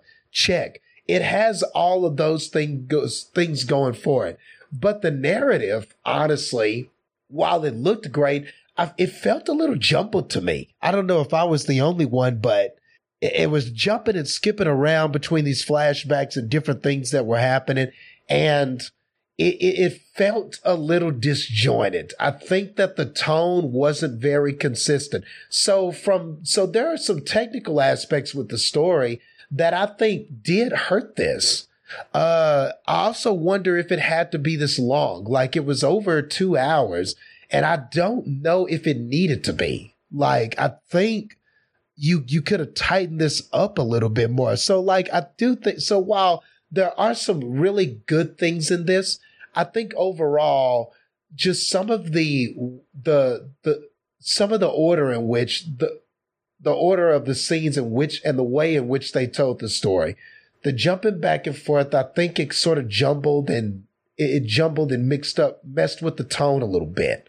Uh, so I don't think it's as tight knit of a story as maybe they thought it was. I, it just felt a little disjointed to me, honestly.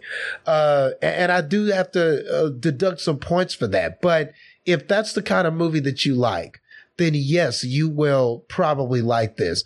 Uh, if you're somebody who is in that opinion class that you think that Citizen Kane is one of the greatest movies or a classic movie or stuff like that, I think that it might even be interesting to watch Citizen Kane after watching this and see what it does for you. Like, like, see, do you look at things differently? Do you look at uh, the way Orson Welles plays the character? Do, do you think differently of what happens in the film after seeing something like this, which kind of has you go through how difficult it was and what some of these people, what Mank had to go through in the writing and the making of this and just kind of what that journey was. Does it change your perspective of Citizen Kane? So I think if you're one of those historian, you, you like to learn about the history of Hollywood and you, you kind of like, uh, retrospectives and looks at Hollywood kind of like this, then the, the, the, you know, maybe this would be fun to, to look at and to analyze and then go back and see what you think of Citizen Kane after watching something like this. I could see somebody maybe doing this and getting their kicks off of that. But, uh, but overall, uh, like I said, good but not great. A solid film, but I, I don't I don't think it will rise as the best film. And again, I don't want to put a definite on it, but Nah, I, think Nomadland is better than this. I, really do. I think it, works on more levels than this does. Uh, this from a from an appearance standpoint, you know, the it's dressed better. It looks prettier, but I just feel like uh, Nomadland had more real things to say. So if I was comparing the two, Nomadland is definitely better than this one. I can uh, agree with that. On, and, and, and based on the Oscar race, I mean, that seems to be just kind of the prevailing opinion. But, uh, but yeah, I think that that's fair to say. So with that being said, uh, we're gonna give this, we'll give this uh, sixty-five um, bullets, meaningless bullets in a napkin that didn't really stop the suicide out of a hundred. So uh, just so you know, Justin, you were not the only one that thought this movie was insanely disjointed with okay, how they good. told the story. I hated every bit of it. Like going, like the whole him being in bed for 60 days, but intercutting that with the rest of the story just felt dumb. They could have easily just told it in chronological order and it would have been better. Totally agree, man. Totally freaking agree with that. Yeah. Because there was no like revelations from telling it out of order. You know, sometimes you tell something out of order right. to keep a secret to reveal at the end or something. And they didn't do that. They told a straightforward narrative out of order just because they could. And it's dumb. Um, I mean, honestly, Gary Oldman was the only thing I like in this movie because once again, like I said, Gary Oldman was the only thing going on in this movie. I mean, I like I said, Charles Dance maybe. Um, I mean, because who doesn't like a good Charles Dance? Charles Dance is an amazing actor, and I mean, outside of that, no, it's just it's just a circle jerk to me. I mean, because that's what's one of those weird things about like Hollywood now. Hollywood now loves these movies that talk about old Hollywood and old Hollywood movies and stuff like that. But at the same time, all it is is them pointing out how corrupt old Hollywood was. But they love it. It's like, oh God, guys, do you remember how corrupt we used to be? It was amazing. And it's just so weird. I don't know why they do that. Um, I disagree. I don't think this is any better. I don't think no uh, Nomadland was any better. I honestly think they are the exact same. This is getting the exact same score I gave Nomadland just because Frances acted good, Gary acted good. That's the only thing I had. I think either one of these movies had going for them. And so this also gets a 25 and it gets I did the same thing. Do what? I did the same thing. They got the same score from me too. Well, I had a cat attacking me. I'm sorry.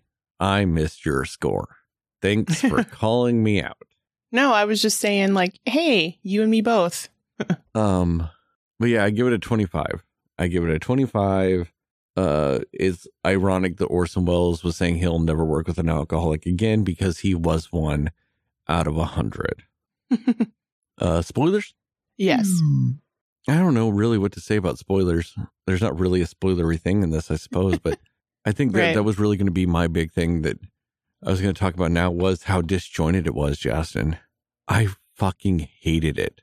And I, I hated that. I, I hated, I know it was a stylistic thing when they would go back and they would put like the screenplay instructions every time they yeah, went the back. scene Yeah. headings and all of that. Yeah, They would go back It's and do that. neat. Yeah, but they never did it when they went back forward. And I hated that. Yeah, they didn't. So yeah, that's why I hated it. I if they did it the whole movie and maybe did like a day counter every time they went to him being in the bed, you know, like day 15 or whatever. Cool. Yep. I'd get it. I wouldn't necessarily hate the choice to do that aspect of it. But they didn't. They just did it every time they went backwards.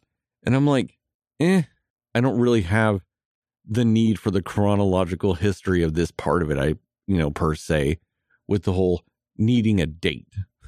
So I'm like, this is just dumb then. And yeah, it just, it made no sense. Why couldn't they just go, hey, it was his story with these people and then give us the story of him in the bed and bam, it's done. And Justin, you're not wrong either. Yeah.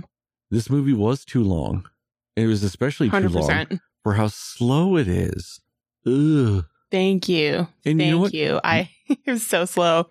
And maybe if they had told it in a chronological order, I wouldn't have thought it was slow. It's just, it's so jumbled that it never really gets a pace. And so it just drags and drags and drags. And I just never cared. I was just like an hour and a half in, I was just like, Dear God, shoot me now. Like, let me be like that guy that shot himself for making those horrible propaganda films. Oh my. I completely understood why he did that because he was a part of this movie at that point. Oh boy. All right, that was a terrible joke. I probably shouldn't joke about that, but Yeah, that was pretty bad, bro.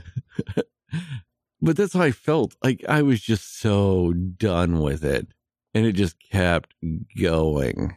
And then, like, I mean, it's just ugh. And it's about Citizen Kane, and that movie's so fucking overrated. Like it's one of those movies I think everybody should see.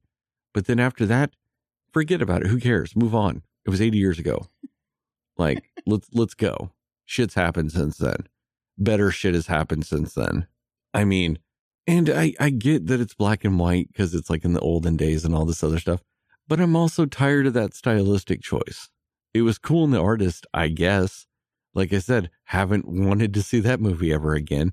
But we get it. It's old, so it's black and white. Yeah, okay, of course. I, I hate how that's a stylistic choice nowadays. It's not. It's the only choice anybody makes in that situation. It's not a stylistic choice anymore.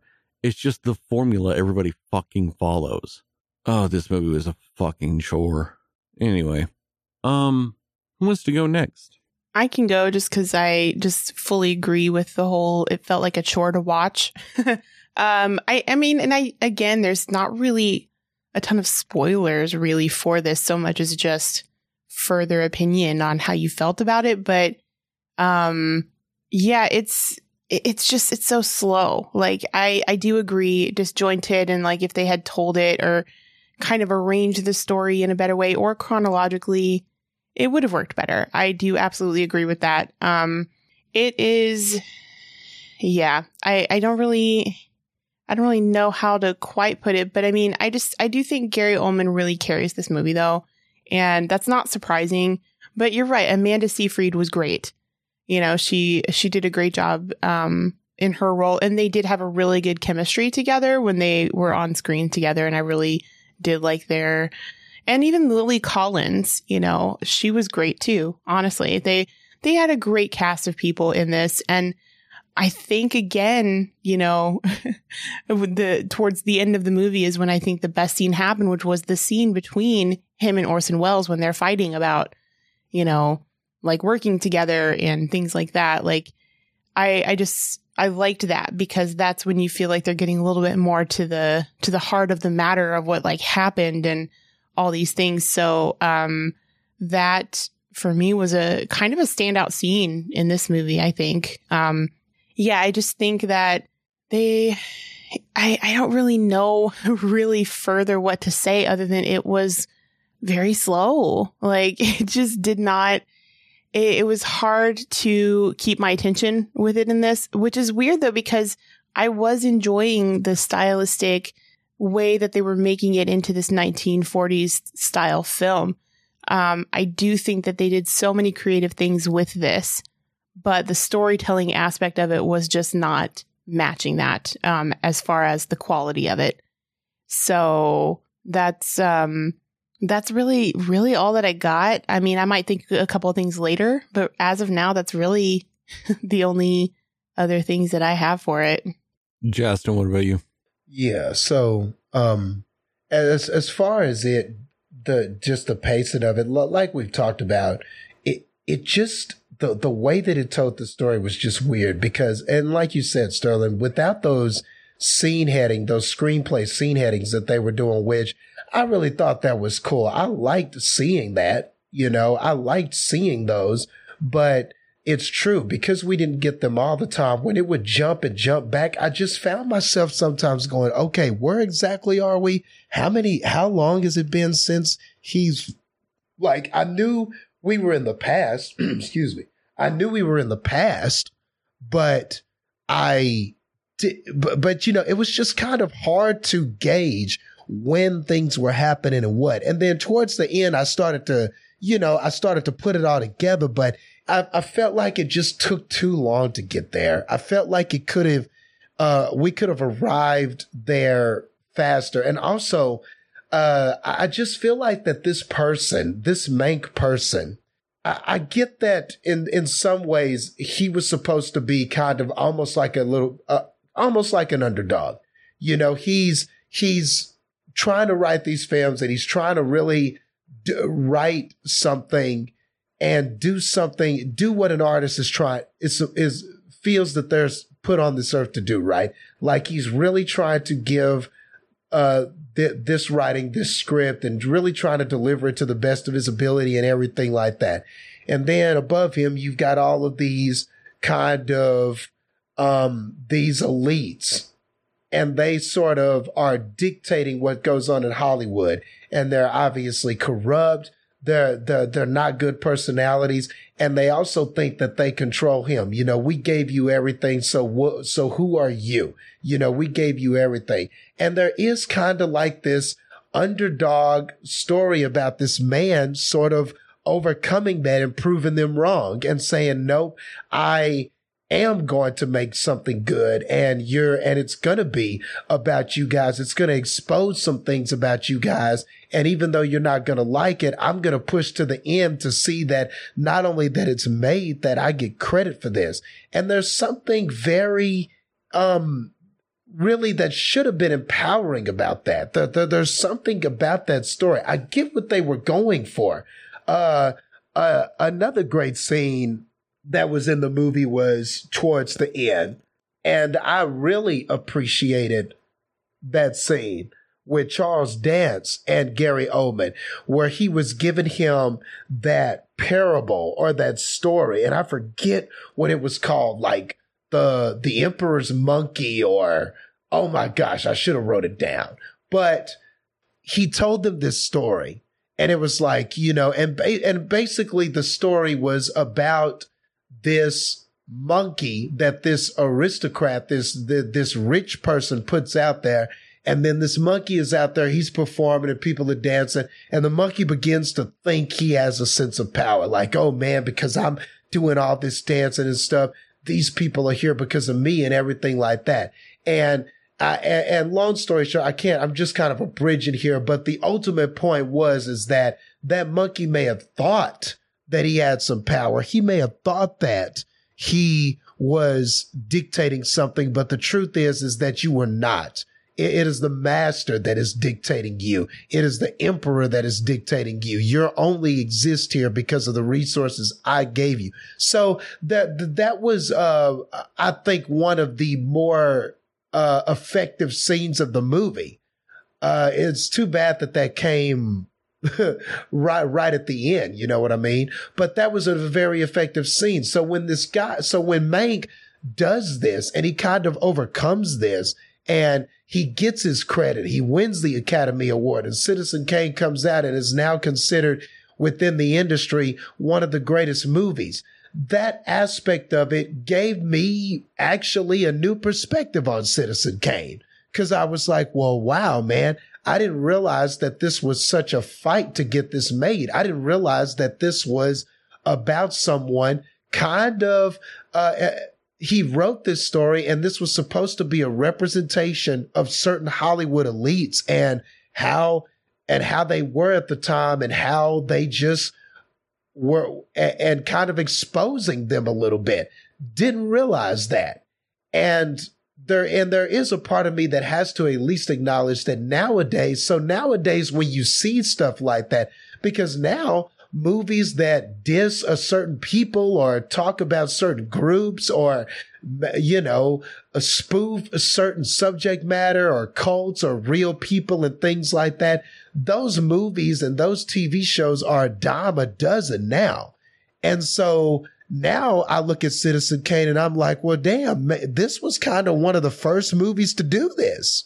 You know, it was the, it was a diss track before there were diss tracks. You know, it was kind of one of those things. It, it's in the spirit of that before that even existed. So that does kind of make Citizen Kane that much more significant. Like me knowing the story now it's starting to be a little more clear about maybe why Citizen Kane is where it is. It's the, you know, some of it has to do not with the content within the movie, but it was the, the effort that it took to get this movie out and the, and what some of those people went through in order to get this made and who, and the people that they had to deal with and different things like that. So there is an aspect of this that I feel is important to understanding kind of the significance of Citizen Kane. I just wish that there was more about kind of the movie and going through, you know, I feel like they kind of, they, that they kind of tiptoe around it. There are conversations that he has with certain characters where things are lightly mentioned or one person goes, man, I didn't know a guy could care so much about a wagon. And that's an obvious reference to the movie and stuff like that. So they have those things in there, but because it wasn't a, an in-depth kind of look at how all of these things inspired the movie, it, fe- it felt like it left some of those elements to be desired. And then when you look at Mank, or at least the, the representation of Mank in this, he wasn't to me, he didn't strike me as somebody to completely root for. He was a smart aleck. He would talk uh crazy to people. He kind of had his opinion and you know, he spoke his mind and stuff and I guess that was good. But you know, he had people waiting on him hand and foot when he was injured and he kind of seemed privileged in his own right. So he didn't strike me I didn't get the full underdog from him, even though I think that's kind of what they were going for in this. I didn't get the full, oh yeah, I want to see this guy win. Uh, because sometimes, man, a lot of what he was doing was very self destructive. So I just had conflicting emotions about him. It, th- there was never really, and he, even though he was saying interesting stuff and he had that silver tongue, and yeah, that that's that's what you show up for is to and that's normally what the movie is predicated on is him having these whimsical conversations and saying these and articulating things in a very interesting way or interesting ways throughout the movie. That's kind of one of the hallmarks of this movie.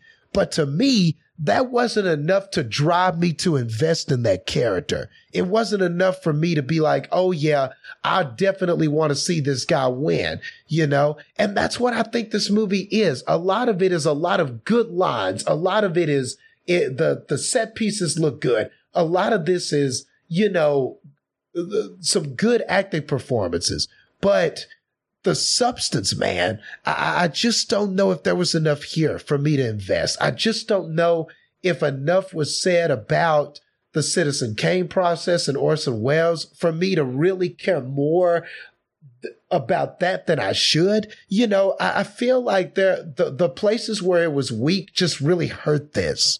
And then the like we said, the disjointed storytelling. So the places where this has flaws, they're they're just the kind of flaws that really I think make or break this. And that's why, and they, and so a lot of those things broke this for me. Just some of those flaws, I just could not get away from them. And I do think that they wind up, uh, definitely hurting this movie more than it did helping it. So, so yeah, so like, like even then, even there, I, I feel like I'm all over the place with this movie. Like there are some things that I appreciate about it and what it brings to kind of the history with, uh, Citizen Kane and stuff like that. But man, I just wish it had been more about that. If it was more focused and I feel like if it was a little less disjointed, maybe I would have felt that more and enjoyed that more. But unfortunately, I did not. Oh no, I get that, Justin. I mean, I think one of the big problems was though too is that whenever it's sitting there and doing it this way, it's like you have 14 days left and you've only written 90 pages. And then the next time it goes back to the, you know, the future when he's writing it all, it's all, you wrote 200 and some pages in 13 days. It's amazing. You're like, yeah. oh, you skipped over all of that. Like, yeah, that's what, I mean, I think that would have helped. But- And I think they should have cut out some of the other bullshit and done that part of it, and it would have made more sense. I think, honestly, the movie should have been dedicated more to just that, the whole writing process of it all. I think Yeah. it would have been a more interesting movie. It's just, yeah. Agreed. ugh, they skip over the parts that people want to know. Yep. And it's just a And bunch more of. sup- conversations. Oh, sorry. I was just going to say it's a bunch of superfluous bullshit. Yeah, Uh, I, I totally agree. And more conversations with him and Orson Welles. Like, why did Orson Welles think he was the right man for the job? Like, why, why, what is their relationship? Like, why, you know, what were some of the inner workings of that partnership? You know, we really didn't get any of that to the end. So I didn't feel like it was very strong. Like, like that was a strong scene. Like Heather said, it was a very good scene. But man, the, I felt like if it had a little more development, it could have been stronger. You know, if there were a little more focus was on that, it, it, it could have been stronger. But instead, we're go, we're going through and we're talking to all these different people, and we're watching Hollywood people be scumbags, and we're watching this election stuff like that. and I get that some of this stuff is important, but and I guess a lot some of it inspired how he came up with this movie. But like you said, Sterling, they skipped a lot of that writing process. So I mean, what did he pull and take away from? Was there some part of the story Yeah. that he struggled writing and he was like, damn, I need an idea? And then he was with one of them and they gave him an epiphany. They gave him something. You know, I just, we, you're right. We didn't get enough of that. So Yeah. it just, it, it, it, it just felt like even though the aim was to talk about how Citizen Kane was born, it was almost like we didn't p- give enough of that, of the reasoning behind that, or how he constructed the story of it. It was just more about like his interactions with these people and who these people represented in the Citizen Kane movie, but not enough about how he arrived to these characters and how he ultimately wound up writing it in the film. You know what I mean? Yeah, and I think that's um I mean that's a good point because I feel like for as iconic and everything as as this film was for or the Citizen Kane film, Like you feel like, okay, there's got to be this crazy great backstory. Like you just feel like, oh, I'm going to be inspired by hearing what started this. And I don't really feel like this movie was inspiring really. And I don't really feel like it had, um, I don't, it sounds weird, but I don't feel like it had anything to say. And, you know, if they had done it with the writing process or like focused on that writing process more, it would feel like the movie had more of something that it was trying to say.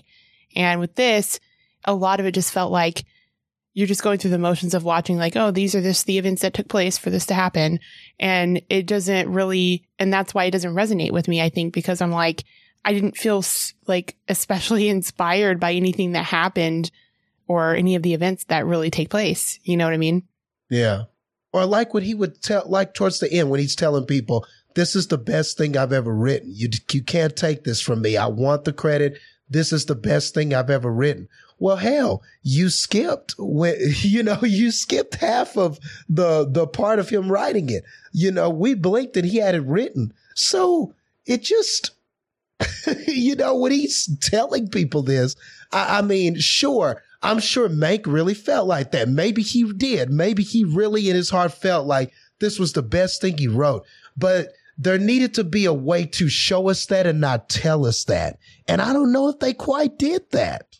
So that stuff, when he says it, it just doesn't quite land, you know, or at least it didn't for me, you know. It's just, I think yep. that's just another example of why it needed those aspects of it. What are you talking about, Justin? They showed us by having every character in the movie say it's the best thing he's ever written. exactly, right? Exactly. I mean, it's just one of those things where like why did they like skip that but then they had that weird i'm getting drunk montage to watching sinclair lose because i bet $24000 on it. That went so long. And it's just showing random people in that you know party. And he's just looking around and he's like look at that woman. Look at that man over there. Oh look at that guy back over there. Oh look at this over there and it's just over and over and then it's like spinning and black and blah blah blah and you're like oh god. Why? Why did that go so long? And it probably only went for 30 seconds but did it not feel like 15 minutes? I just felt like that scene was never ending. And- you're so right man you're so right about that scene. And then showing the numbers adding up and all that shit. Like, did it really need to be that drawn out for that shit? You know, it, it felt a little like a little too much. Like they were just having fun being on set and they were like, man, look how this shit looks. This is pretty, isn't it? Look at all this black and white vintage, man. Don't you love this? Don't you love it? And they just stayed there and the votes were being tallied. And like you said, look at this man, look at that woman, look at this man, it's black and white. That's what I was. Well, and then they kept putting numbers up on the board. I never felt like the number was changing. It always felt like it was 800,000 to 600,000 something. And I'm like, do you really need to update, like change out all eight numbers every time one vote changed? Like, oh, this guy got one more vote. Let's change all the numbers out to make sure we get it right. I'm just like, oh my God. And it just, it kept going and it kept going. And I just like, when did the fuck is this going to end? But no, we can't talk about how he wrote most of Citizen Kane. Right. Oh, let's spend 15 minutes staring at giraffes in the background gloss over Citizen Kane. I mean, and it's yeah. sad when I feel that way because, like I said, I think Citizen Kane is overrated. But when you're just giving us so much other fluffy bullshit that you can't even get to what would be interesting in this movie, come on. Yeah. Yeah. And then what was changed? Like, okay, so he wrote the first copy, but then uh, I know that Orson Welles was like, well, there are some things we're going to have to change and there are some things we're going to have to. What was changed? Did, did that cause any conflict? Did they ever have a disagreement about what should stay in and what should stay out? What ultimately was, was are there anything taken out because they thought it was too risque or they thought it might get them fired or they thought that might be their jobs or did, did they ever have any like disagreements about what should stay in the script and what should get axed? Like we didn't get to, we didn't get any of that stuff. Well, that I, I- would have found very interesting. I think that know? that's where it comes into why Orson Welles got a writing credit. Is I think Orson Welles did the rewrites, and to make sure he got a credit on it, to kind of also fuck Okay. Mank a little bit, and yeah, okay. So it's it's. I mean, it's neither here. Like, I think that that's the story behind it. Is that's why Orson got a writing credit on it. But yeah, it's still it's a fucking mess. Like there there were so many more interesting things they could have done. Yeah. yeah. Like, did you need that nine minute long scene of Gary Oldman getting out of that car to just fall onto the cart at the beginning of the movie?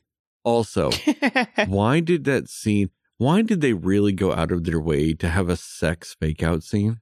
Like, really, was that really necessary in this movie? Oh, when she's massaging him or whatever. Yeah, when, when she- was using the back scratcher to like scratch down oh yeah, the yeah. And so it's just him moaning and her being like, oh, like that. And he's like, oh, yeah. Uh. And then it's just like, ha, he's scratching her. He's with the cast. We tricked you.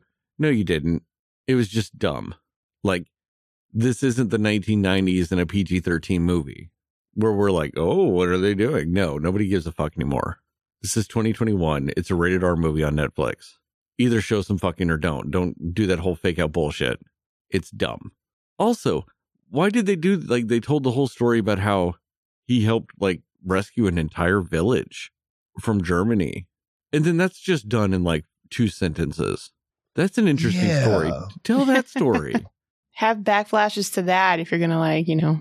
I mean, tell that story instead of getting into the weird history of why this one guy hates fucking Upton Sinclair for nine hours.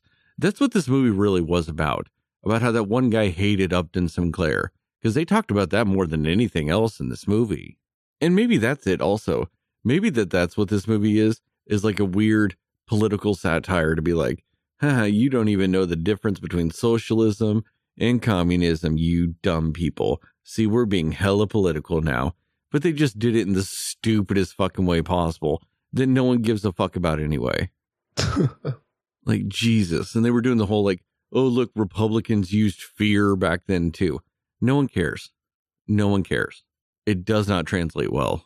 Quit trying to do it. I really didn't like this movie. Same. I really think my score's too high, but it's already done. I can't change it, even though I have in the past. I guess I'll still give 25 points just because of Gary Oldman. He did fine. Any other thoughts about this movie, guys? Nope. oh, I barely had thoughts one- on it. there was one other line that I did want to say that I forgot to say uh, in my likes, and I thought that this was actually a very profound thing that one of the characters said. But the uh, the Louis Mayer guy of uh, Metro Goldwyn Mayer, whenever they were t- uh, walking to the the set, and he was about to tell those people, "I'm cutting half your salaries," and it was all just a fake plea and all of that stuff, but before that, when they're walking through the set, which that was kind of a cool scene where the camera's in front of them and they're all walking to that uh, set or whatever. And he said something that I thought was kind of profound, but he was like, uh, he was talking about the movie business, and I'm abridging it here, but he was like, you know, in the movie business, this is the only business where the buyer gets nothing for his money but a memory. And then he went on to say that, and what he bought still belongs to the man who sold it to him. And he said, that's the real magic of movies. And I was like, damn, that's tight. Yeah. I No, mean, that's, that's, that's fucked up, but that is tight no, because that's kind of Yeah. true. Yeah. I thought that was tight. But anyway, that, that was like my favorite line of the movie because that was incredibly a profound, but at the same time, just a harsh reality of movies. You know what I mean? That's true. We buy them, but we're just, but like he said, you're, you're spending money on memories and what, and even though you buy them to look at them and all that stuff, it's not really yours. You, you don't own it. They do, you know, so it, it's true. They're, they're selling basically memories, you know? Uh, I, I thought that was really tight. That was pretty profound. But anyway, I digress. that doesn't make the movie great or anything.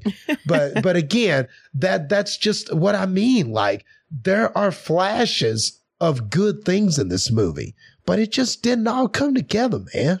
Yep. So yeah. I mean, and that's a very true thing. I mean, just ask George Lucas. He's changed Star Wars like 97 times That's true. when True. no one asked for it. Yep. Ugh. Anyway, um, on that note, thank you guys for listening to this episode of the Cinema Slayers podcast. Check us out on the internet at www.cinemaslayers.com or Facebook, where we're cinema underscore slayers, or Twitter and Instagram, where we are cinema underscore slayers. Did I say all that right? I feel like I didn't. Maybe I did, maybe I didn't. Who knows? I Listen think to you any did. other episode. I might have said it right then. Um, give us a five star rating and review if you can. Uh, we'd really appreciate it. it. Really helps us out. And uh, I've been meaning to plug this, and I keep forgetting about it. Um, shout out to Plug Migo for our new song.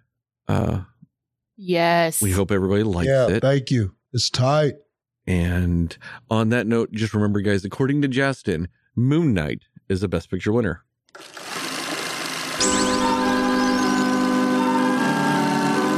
Uh, it's kind of hard out there for a pimp, for a pimp, when he's trying to get that money for the rent, for the rent, with the anything but Cadillac and gas money spent, money spent. Got a whole lot of bitches jumping ship, cause it's kind of hard out Cinema here for a Slayers. pimp.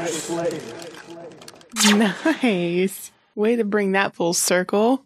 Yeah, that works.